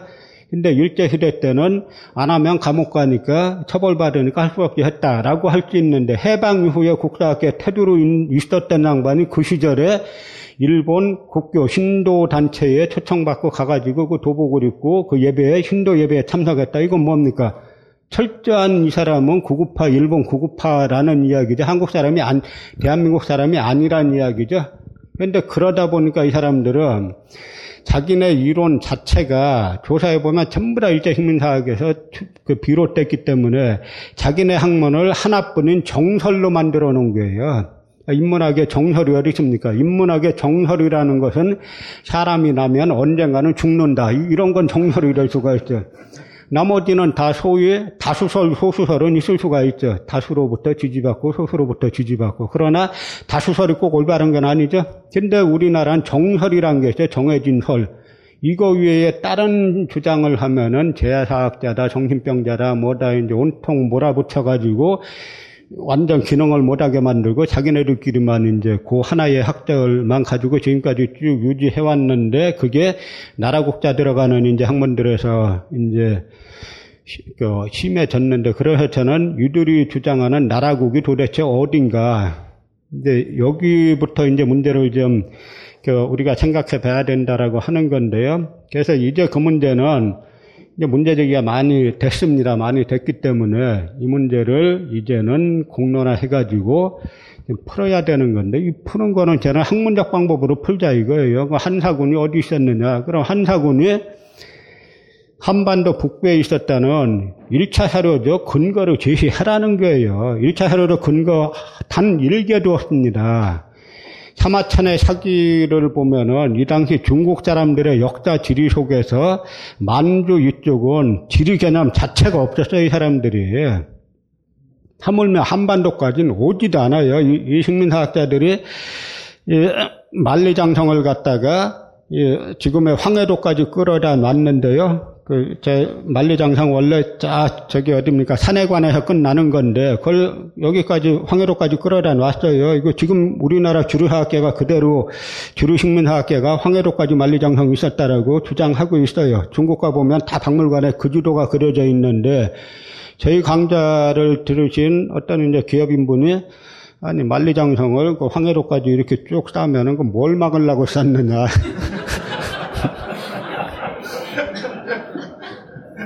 만리장성은 중국에서 왜 싸냐면 저 서쪽을 흉노를 막으려고 싼 거고 이 동쪽은 우리 동이족을 막으려고 싼 거예요. 그래서 만리장성 만리장성이 보면은 북경에서 차 타고 한 30분 내지 1시간 그 남짓 가면은 만리장성이 나요. 거기까지만 중국인들이 자기네 땅이라고 보니까 만리장성을 싼 겁니다. 그렇기 때문에 우리는 우리 역사는 우리가 조금만 그 있는 사료대로만 보면 우리는 무조건 중국은 동북공장 이야기 못하게 돼 있어요. 니네 사료에 다 나와 있는 게 아니에요. 우리가 먼저 시작한 것도 아니지 않습니까? 그쪽에서 먼저 했지 않습니까? 그래서 결국은 우리는 문제는 우리가 먼저 바로 해야 된다라는 게 가장 선결적인 과제고, 뭐 국사학도 마찬가지고, 국문학도 마찬가지고, 이제 그쪽 부분들에서는 다 이제 우리가 어떻게 하면 바로 할 건가를 해야 되는데 이제 국문학 하신다니까 하나 문제 제기하는 게 뭐냐면 지금 우리나라 언어 체계 지금 우리나라가 쓰고 있는 지금 소위 한글 맞춤법 통이란 이게 문제 대단히 많은 겁니다. 두음 법칙 전 세계에서 국가 권력으로 앞에 리을 발음이 나오면 리을 발음 하면 되지 않습니까? 아니 전 세계에서 국가 권력으로 못하게 해놓고 그걸 갖다가 하면 틀렸다라고 해서 못하게 하는 나라 우리밖에 없어요. 그리고 한번 생각해 보세요. 우리가 한글날이 며칠입니까? 10월 9일, 그건 다 잘 맞추죠? 그런데 한글날 되면은 매번 한글이 뭐 세계에서 가장 과학적인 표현 문자다라고 주장은 해놓고 L과 R, 우리가 구분할 수 있어요? P와 F 구분됩니까? B와 V 구분돼요? 벌써 몇 글자 안 되는 데 속에서 벌써 여섯 개 이상 못 하잖아요. 그 무슨 세계에서 가장 과학적인 표현 문자예요? 세종대왕이 이런 글자 만들어 놓지 않았어요. 세종대왕은 다 구분할 수 있게 만들어 놨어요. 훈민정음 해례본이 있습니다. 세종대왕이 훈민정음 사용설명서를 써놨어요. 여기에 P와 F, 어? L과 R, B와 V 다 구분할 수 있게 거기 훈민정음 해례본에 병서원칙, 연서원칙이 있는데 그 두 원칙만 규정해도 다 발음할 수 있게 다 해놨어요. 세종대왕은 우리 결의 그, 그 중에 그 당시에는 쓸 수 있는 것도 있었고 없는 것도 있었고 단 세종대왕은 우리 결의에게 없는 발음이 딴 결의에겐 있다는 사실을 알았어요. 조선시대 사역원이라는 사역원이라는 말하자면 공수통역관을 기르는 기관이 있는데 거기에서 6개국을 가르쳤어요. 한번 6개국 한번 생각해 보세요. 뭐겠나? 중국어 가르쳤겠죠? 그 다음에 또 뭐 했겠어요? 일본어 했겠죠? 그 다음 뭐 했겠어요? 만주어 했겠죠? 그 다음 또 몽골어 했겠죠? 또 위구르어 막 이렇게 해가지고 그 당시에도 많은 걸 가르쳤기 때문에 알았어요. 그래서 이걸 구분하라고 해놨는데 지금 21세기에 저 강남 어떤 데서는 애들 영어 발음시킨다고 혓바닥이 잘라놓은 수술을 한다지 않습니까? 근데 우리 미국에서 태어나 우리 이세들 보면 발음 다 하잖아요. 이게 구강구조의 문제가 아니고 교육의 문제예요. 그래서 거기에 맞게 우리가 새로 만들자는 게 아니라 훈민정음 사용설명서에 맞게 고치자. 근데 이게 언제 잘못됐냐면 1912년에 조선총독부에서 원문 철자 표기법을 만들어요. 그래서 우리말을 일본어 비슷하게 바꿔놓은 겁니다. 옛날 옛날에 뭡니까 뭐 어린지 너 누가 오렌지로 어린지라고 해야 된다라고 해가지고 막 이제 비판 받은 적 있는데 그분이 접근을 잘못해서 그렇지 말은 맞는 말이에요. 외국 가서 오렌지 그럼 아무도 못 알아들어요. 그거는 일본어식으로 일본어식의 외래어로 오렌지라고 쓴 겁니다. 아무도 못 알아들어요. 지금 우리가 쓰고 있는 많은 외국어 표기법이 전부 다 일본식 표기법이에요. 이게 1912년에 일본인들이 만들어 놓은 원문 철자 표기법에 1930년대에 두음법칙이 들어가 가지고 우리를 갖다 우리 언어를 이렇게 대폭 퇴보시켜 놓은 거예요. 아마 전 세계 문명 언어 중에 우리나라 말같이 지난 100년 동안에 가장 심각하게 퇴보한 언어가 없을 거예요. 이걸 다시 되살려야 하는 것은 국문학 쪽에서 해야 되는 겁니다. 물론 저희 역사학에서도 하자면 못할 건 아니지만 워낙 할 일도 워낙 할 일도 많고 하니까 거기, 거기, 까지 흔들 여력이 없으니까 또 학문을 또 나누어서 해야 되니까 국문학 쪽에서 해가지고 이렇게 바꾸면 나쁜 사람 아무도 없죠. 어린아이들도 그럼 자연히 어릴 때부터 이, 그 발음을 들으면 익히게 되잖아요. 근데 우리는 그 발음을 안 쓰는데 자꾸 배우려고 하다 보니까 우리나라 같이 어린, 어, 한살 때부터 자꾸 영어, 영어 듣게 하려고 하고, 영어가 이미 신분을 가르는 영어 사용하느냐 안 하느냐가 신분을 가르는 하나의 그 지표가 됐지 않습니까? 근데 어쨌든 세종대왕이 만들어 놓은 훈민정음 사용 설명서대로 돌아가면은 이 문제가 일거에 해결될 수 있고 그 해결하고 난 다음에 그 다음에 선생님들을 특히 그 유치원 선생님부터 초등학교 교사들 방학 때 방학 때 교육을 어, 뭐 시켜가지고 교육을 해가지고 어릴 때부터 가르치면 다 해결되는 건데 이걸 하자 그러면 또 국문학 쪽에서 찬성하는 분들 찾기가 또 많지 않죠. 세 번째 질문. 그 질문에 앞서가지고요. 제가 그 율곡이의 후손입니다. 근데 지금 그 박사님 말씀 듣고 40년간 자부심 갖고 있다가 오늘 다시 한번 이제 집에 가서 족보 다시 한번 확인해보고 여기 진짜 3% 안에 들은지 확인도 좀 해보고 40, 30년 넘게 현충사 가서 예배드렸는데 이참 근데 정확한 근거를 가지고 말씀하는 거에 대해서는 뭐 부정하지는 않고요. 그래서 뭐 아주 좋은 정보를 제가 오늘 듣고 가게 된 거에서 감사드리고 궁금한 거를 하나 말씀드리면요. 아까 인조반정의 명분이 명나라가 황제고 우리는 이제 신하 같은 신하라는 그 명분이 사실 그 조선 건국의 정도전이가 조선은 왕의 나라가 아니고 신권이 나라였다라고 주장해서 왕은 어떤 명분이고 신하가 국가를 잘 경영을 함으로써 운영되는 나라다. 그, 그것이 이제 이방원의 명분이 대해서 이제 참살됐다라는 그 내용을 제가 본 적이 있는데 정도전의 주장과 인조반정의 명분이 내용이 같은 건가요? 다른 건가요? 이게 제일 좀 궁금하거든요. 좀 설명 부탁드리겠습니다. 이게 이제 왕권이다, 신권이다라는 부분은 사실 이, 이 조선뿐만 아니라 유교 정치 시스템을 선택한 나라 중에서는 이제 공자 때부터 쭉 내려오는 그런 논리들이 있죠. 재상이 정치를 하는 이제 그런 쭉 논리 속에서 그러니까 왕권 신권을 이야기할 때 뭘 우리가 주목해야 되냐면 제도를 좀 봐야 되는데 이 왕권이 강화되는 제도는 나중에 이제 태종이 만들었던 육조 직계제라는 게 있어요. 육조 직계제는 뭐냐면 육조에서 의정부를 거치지 않고 그러니까 정성을 거치지 않고 임금에게 직보하는 체제입니다. 장관들이.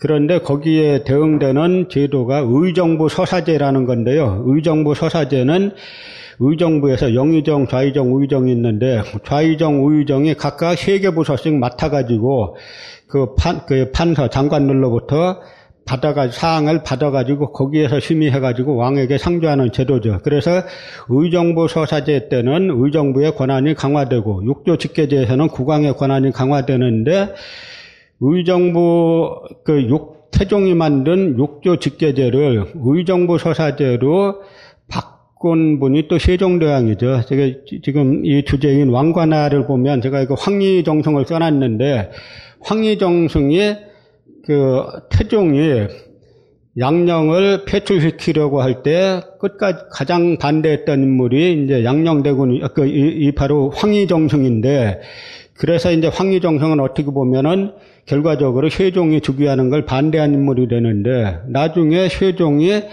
황희가 영의정일 때 의정부 서사대로 복귀시켜요.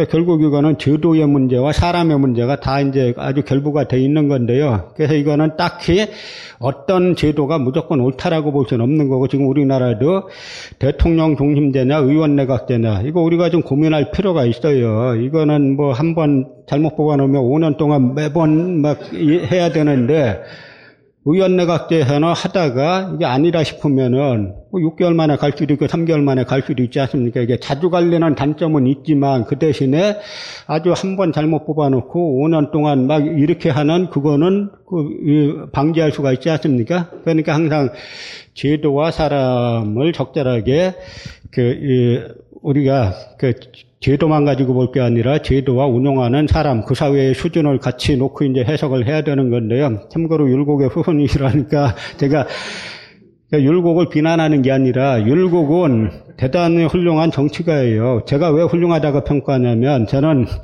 개혁이라는 건 옛날이나 지금이나 딱 두 가지가 충족돼야 되는 겁니다. 하나는 신분제 해체예요. 또 하나는 경제적 평등을 지향하는 겁니다. 이 두 가지를 갖추지 않으면 다 말장난이고 허구적 수사에 지나지 않는데 율곡이가 아는 게 아니라 당시 국방부 장관이었습니다. 그 병조 판사 시절에 여진종 리탄계가 쳐들어왔어요. 근데 막을 병력이 없어요. 경흥을 공격했는데. 그래서 율곡이가 주장한 게 뭐냐면 서자들이 북방 지역에 자원 입대하거나 노비들이 자원 입대해가지고 한 4년 정도로 근무하면은 서자들은 그, 이 과거응시 자격을 주고 노비 천민들은 양인으로 신분 상승을 시켜주자. 이 주장을 해요. 이게 상당히 획기적인 주장입니다. 말하자면 신분제의 틀을 흔들어 가지고 하자 하는 이야기인데 왜 그런 주장을 그 하냐면 10만 양병 하려면 돈이 있어야 하지 않습니까? 국방비가 있어야 되잖아요. 근데 국방비가 없어요. 재정이 부족하니까 결국은 신분제 상승을 신분제 상승을 말하자면 이게 인센티브로 걸어가지고 서자가 자원 입대하면은 과거응시 자격을 주고 천민들이 자원 입대하면은 양인으로 신분 상승을 시켜주자. 그래서 아주 획기적인 진보적 주장을 내놓은 겁니다. 그랬더니 당시 양반 사대부들이 저 율곡이 그 뭐 후손이라고 하셨는데 율곡은 적자가 없었어요. 여자밖에 없었습니다. 그러니까 저거 자기 자식 저거 배를 준수시키려고 주장하는 거다. 이런 식으로 본지로 호도해가지고 못하게 만들었죠.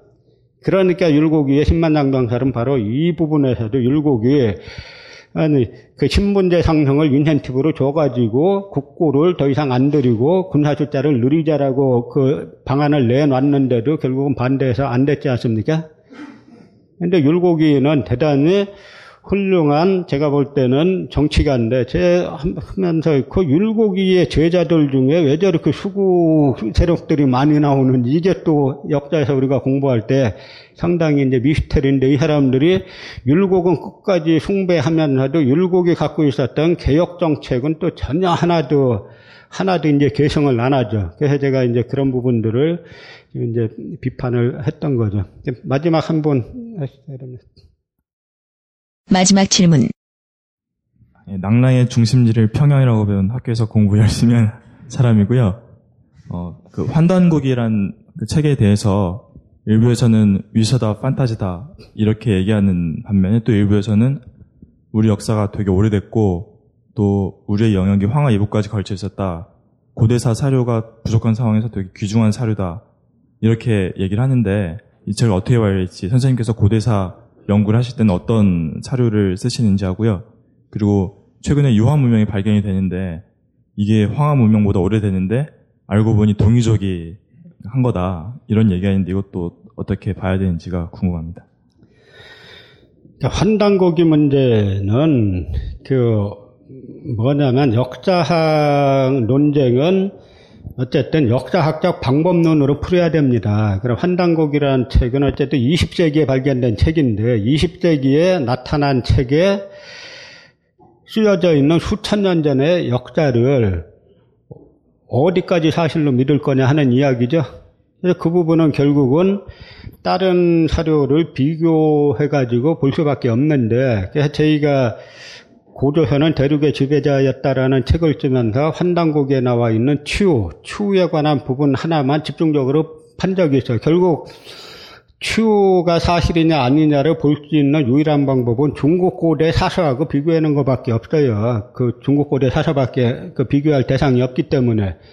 그런데 사마천이 사마천이 역사 사기를 쓸 때 사마천이 쓰는 사기의 첫 부분이 바로 동유족의 시조인 추와 그 다음에 지금 중국 한족의 시조인 누르황자 쓰는 황제 이 두 집단 간의 싸움으로 써놓죠. 사마천이 쓴 역사의 시작이. 그런데 초기에는 추후 세력이 이기다가 결국에는 이제 패배를 해가지고 추후 세력이 여러 갈래로 이제 흩어지게 되는데 주로 이제 세 갈래로 흩어집니다. 한 갈래는 산동반도 쪽으로 가고 또 한 갈래는 쭉 만주로 거쳐서 한반도 거쳐서 일본까지 가고 또 한 갈래는 중국 남부로 가가지고 중국 남부의 묘족이나 백족이나 이쪽 세력들이 되는데 거기에 관한 걸 갖다가 추후에 관한 거를 중국 고대 사료 갖고 쭉 비교해 가지고 저희가 쓰니까 그 부분에 대해 논란이 없어졌어요. 근데 다른 부분들도 마찬가지로 그렇게 그런 식의 방법론을 가지고 이 사실인가 아닌가를 연구를 해야 되는 거죠. 근데 우리는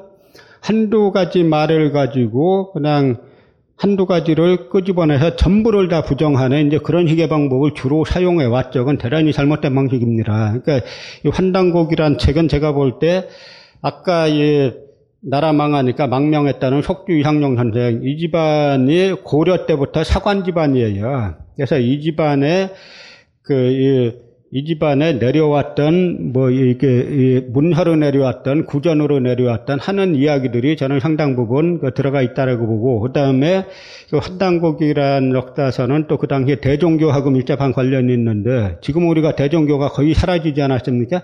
가장 일제 시대 때 독립운동 열심히 한 조직은 다 사라졌어요. 대종교야말로 그 그야말로 제가 어제 이 천도교도 뭐 심파구파가 있어가지고 이 소위 말하는 구파 박인호 이게 이 교령이 있는데 손병희 선생 다음 교령이 박인호란 분인데 이분은 1930년대 말 40년대 이때 뭘 하시냐면 멸외 구국 운동을 해요. 멸외 기도 운동. 뭐냐면 아침에 식사할 때, 새끼 식사할 때 일본을 멸망하게 해 주십시오 하고 기도하고 식사를 하는 건데 이게 일본에 탐지돼 가지고 완전 그 피바닥 이루죠. 그래서 이제 그쪽 계열이 완전 몰락하게 되는데 그쪽 이제 본 관계자를 만났던 이분 하시는 말씀이 그쪽 계열은 일제시대 때 삼족이 멸함을 당했고 대종교 하던 분들은 구족이 멸함을 당했다. 이 정도로 이제 극심한 탄압을 받았는데 이 대종교 쪽 분들의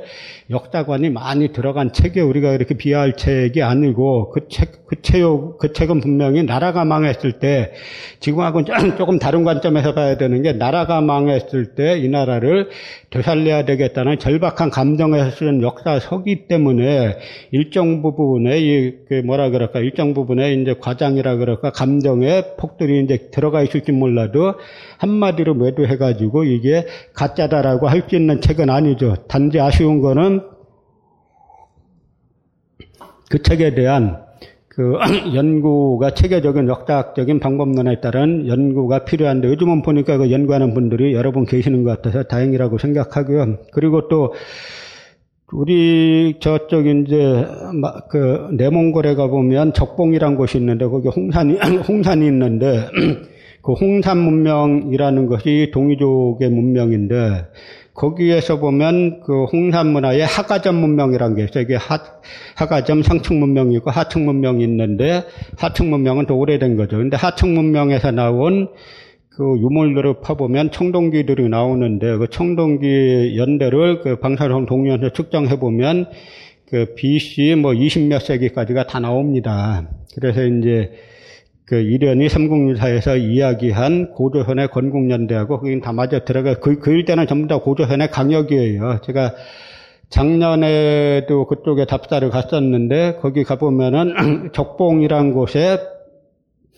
옛날 석성들이 있는데 그 석성이 중국 박물관 도록을 보니까 지금으로부터 4천년 전의 석성이다. 4천년 전이니까 뭡니까? 그 BC 20세기 무렵의 석성이라는 건데 가보니까 고구려 백제성하고 똑같아요. 그래서 거기 중국 박물관 도록에도 반도형 석성이다. 여기 한반도에서 많이 나오는 석성이니까 반도형 석성이다라고 하는 건데 그 식으로 우리가 이 고, 고조선이라는 나라의 중심 무대를 자꾸 한반도에서 찾지 말고 그쪽까지 영역을 넓히면 거기는 완전히 그 동이족 문명이에요. 중국 문명하고는 전혀 다른데 그래서 중국 사람들이 초기에는 상당히 긴장하고 그걸 덮어버리려고 막 하다가 와서 보니까 어, 와서 이제 한국 이쪽을 좀 봤더니 어, 뭐 별로 걱정할 게 없겠다라고 해갖고 요, 즘은 막 그러고 있는데요. 이제 그런 식으로 우리가 이제 그쪽까지 시야를 좀 넓혀서 보면은 이런 이야기한 게 다 이제 근거가 그 있다라고 하는 게 되고 또 하나 이제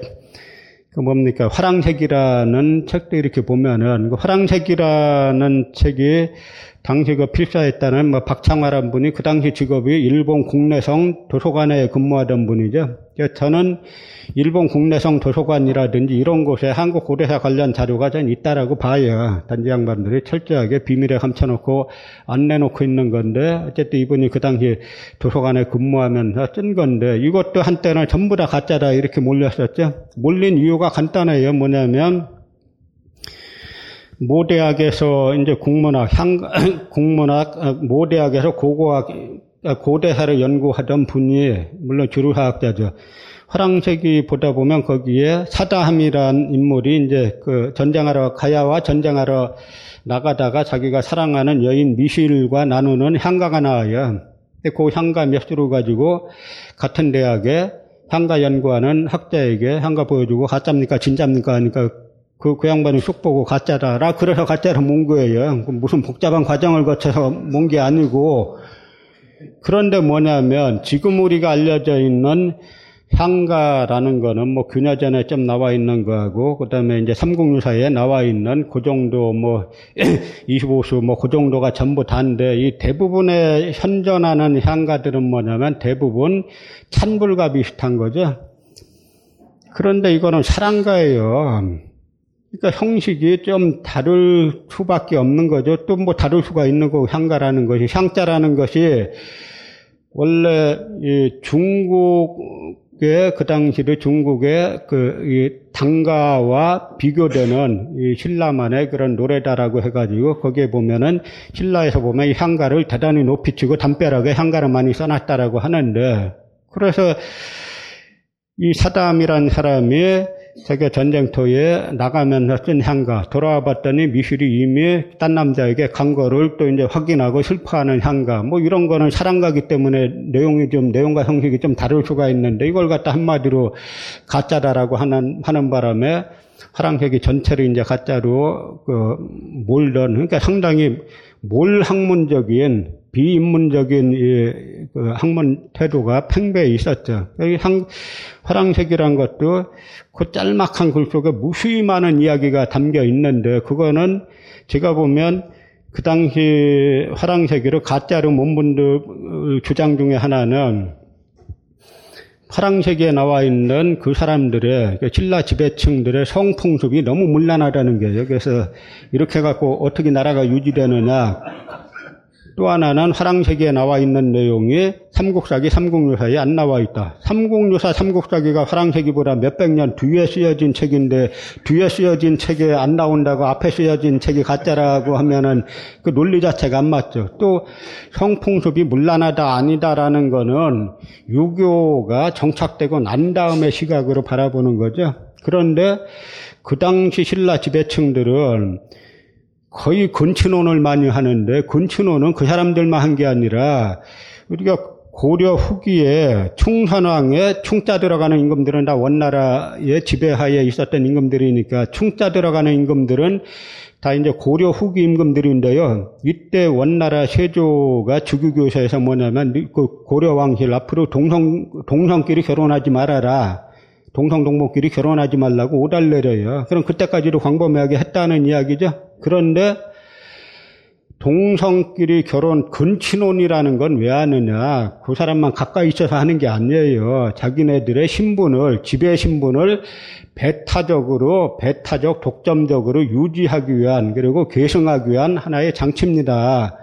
지금 우리나라에도 보면은 뭐 재벌들 뭐 이뭐 다들 자기들끼리 하지 뭐 보통 드라마에서나 어? 드라마에 하나 재벌의 아들이 얼굴도 잘생기고 마음도 착하고 막 뭐 이렇게 나오죠. 현실에서 그런 사례 별로 못 보잖아요. 다 비슷한 예, 정치하고 결합하든지 어, 관료하고 결합하든지 해가지고 다 자기네 집에 신분 그렇게 유지하는데 지금도 그런데 하물며 그 시대 때 말할 것도 없고요. 그리고 그 당시에 보니까 그 당시에는 부모 중에 한 명만 다르면은 동성 동모만 아니면 결혼하는 거예요. 근데 중국에서 자꾸 걸 갖고 시비를 거니까 시비를 거니까 이제 신라에서도 그걸 좀 꺼리는 풍습이 나오죠. 그래서 이제 그 말하자면 동부 이모라든지 어, 그 이부 동모라든지 아버지나 어머니 중에 하나 다른데 서로 남매끼리 결혼시키려고 하니까 남자가 거부했죠. 거부하다가 나중에 하겠습니다라고 하니까 이 어머니가 뭐라고 하냐면 잘 생각했다라고 하면서 신국에는 신국의 도가 있다. 어찌 중국 풍습을 따르겠느냐. 이런 말들은 창작 못하는 거예요. 신국에는 신국의 도가 있다. 이 근친혼을 갖다가 신국, 신의 나라에는 신국의 도가 있다. 이 신라 사람들은 자기네 지배층들은 자기들을 갖다 신의 자식으로 생각하는 겁니다. 광교토대왕 비문도 보면은 앞부분은 자기네 시조인 추모왕에 대한 이야기죠. 추모왕을 뭐라고 써놨습니까? 아, 옛날 휘조 추모왕께서 만드신 터전이다라고 하면서 휘조 추모왕은 황천지자, 황천의 아들이며 어머니는 하백의 따님이시다. 황천이 하늘이에요. 하느님이에요. 하느님의 아들이며 어머니는 하백. 하백은 물의 신입니다. 그러니까 물의 신의 외손자죠. 아버지는 황천이고. 이 사상을 천손의 자손이라는 사고를 고대의 지배층들은 가지고 있었던 거예요. 그 이런 그 사람들의 사고방식을 이해하고 차려를 봐야지 나중에 유교가 들어오고 난 다음에 자꾸 사고방식 갖고 물란하다 뭐하다 뭐 했는데요. 저희 집안에 어떤 분이 미국으로 60년대 유학을 갔어요. 그래서 이분이 그 미국 유학하면서 저희 아버님에게 편지 보내온 것 중에 미국은 곧 망합니다. 가보니까 이게 뭐 동성연애 많고 뭐 많고 그러니까 60 년대만 해도 우리는 상상하기 어려웠잖아요. 근데 어떻게 됩니까 지금 미국이 망하기는 그냥 우리가 오히려 그쪽 분야에서는 그런 뭐 동성혼을 인정하자라는 기류도 상당히 있잖아요. 그런 쪽으로 가는 거 아닙니까? 그런 식으로 그거는 유교적인 관점에서 바라본 그러니까 역사나 사물을 바라볼 때 획일적인 관점, 예? 그런 전체주의적인 관점 이런 게 가장 이제 안 좋은 거고 다양한 관점에서 바라볼 때 그래서 각 개인의 개성을 존중하고 각 개인의 개성들끼리 서로 다양한 목소리를 내면서 어떤 하모니를 이루는 그런 사회를 지향해야 한다라고 하는 거죠. 시간이 뭐 예정보다 상당히 이제 지났기 때문에 혹시 뭐 다, 다음 기회가 있으면 다음 기회로 어, 기약하기로 하고 여기서 마치겠습니다. 고맙습니다.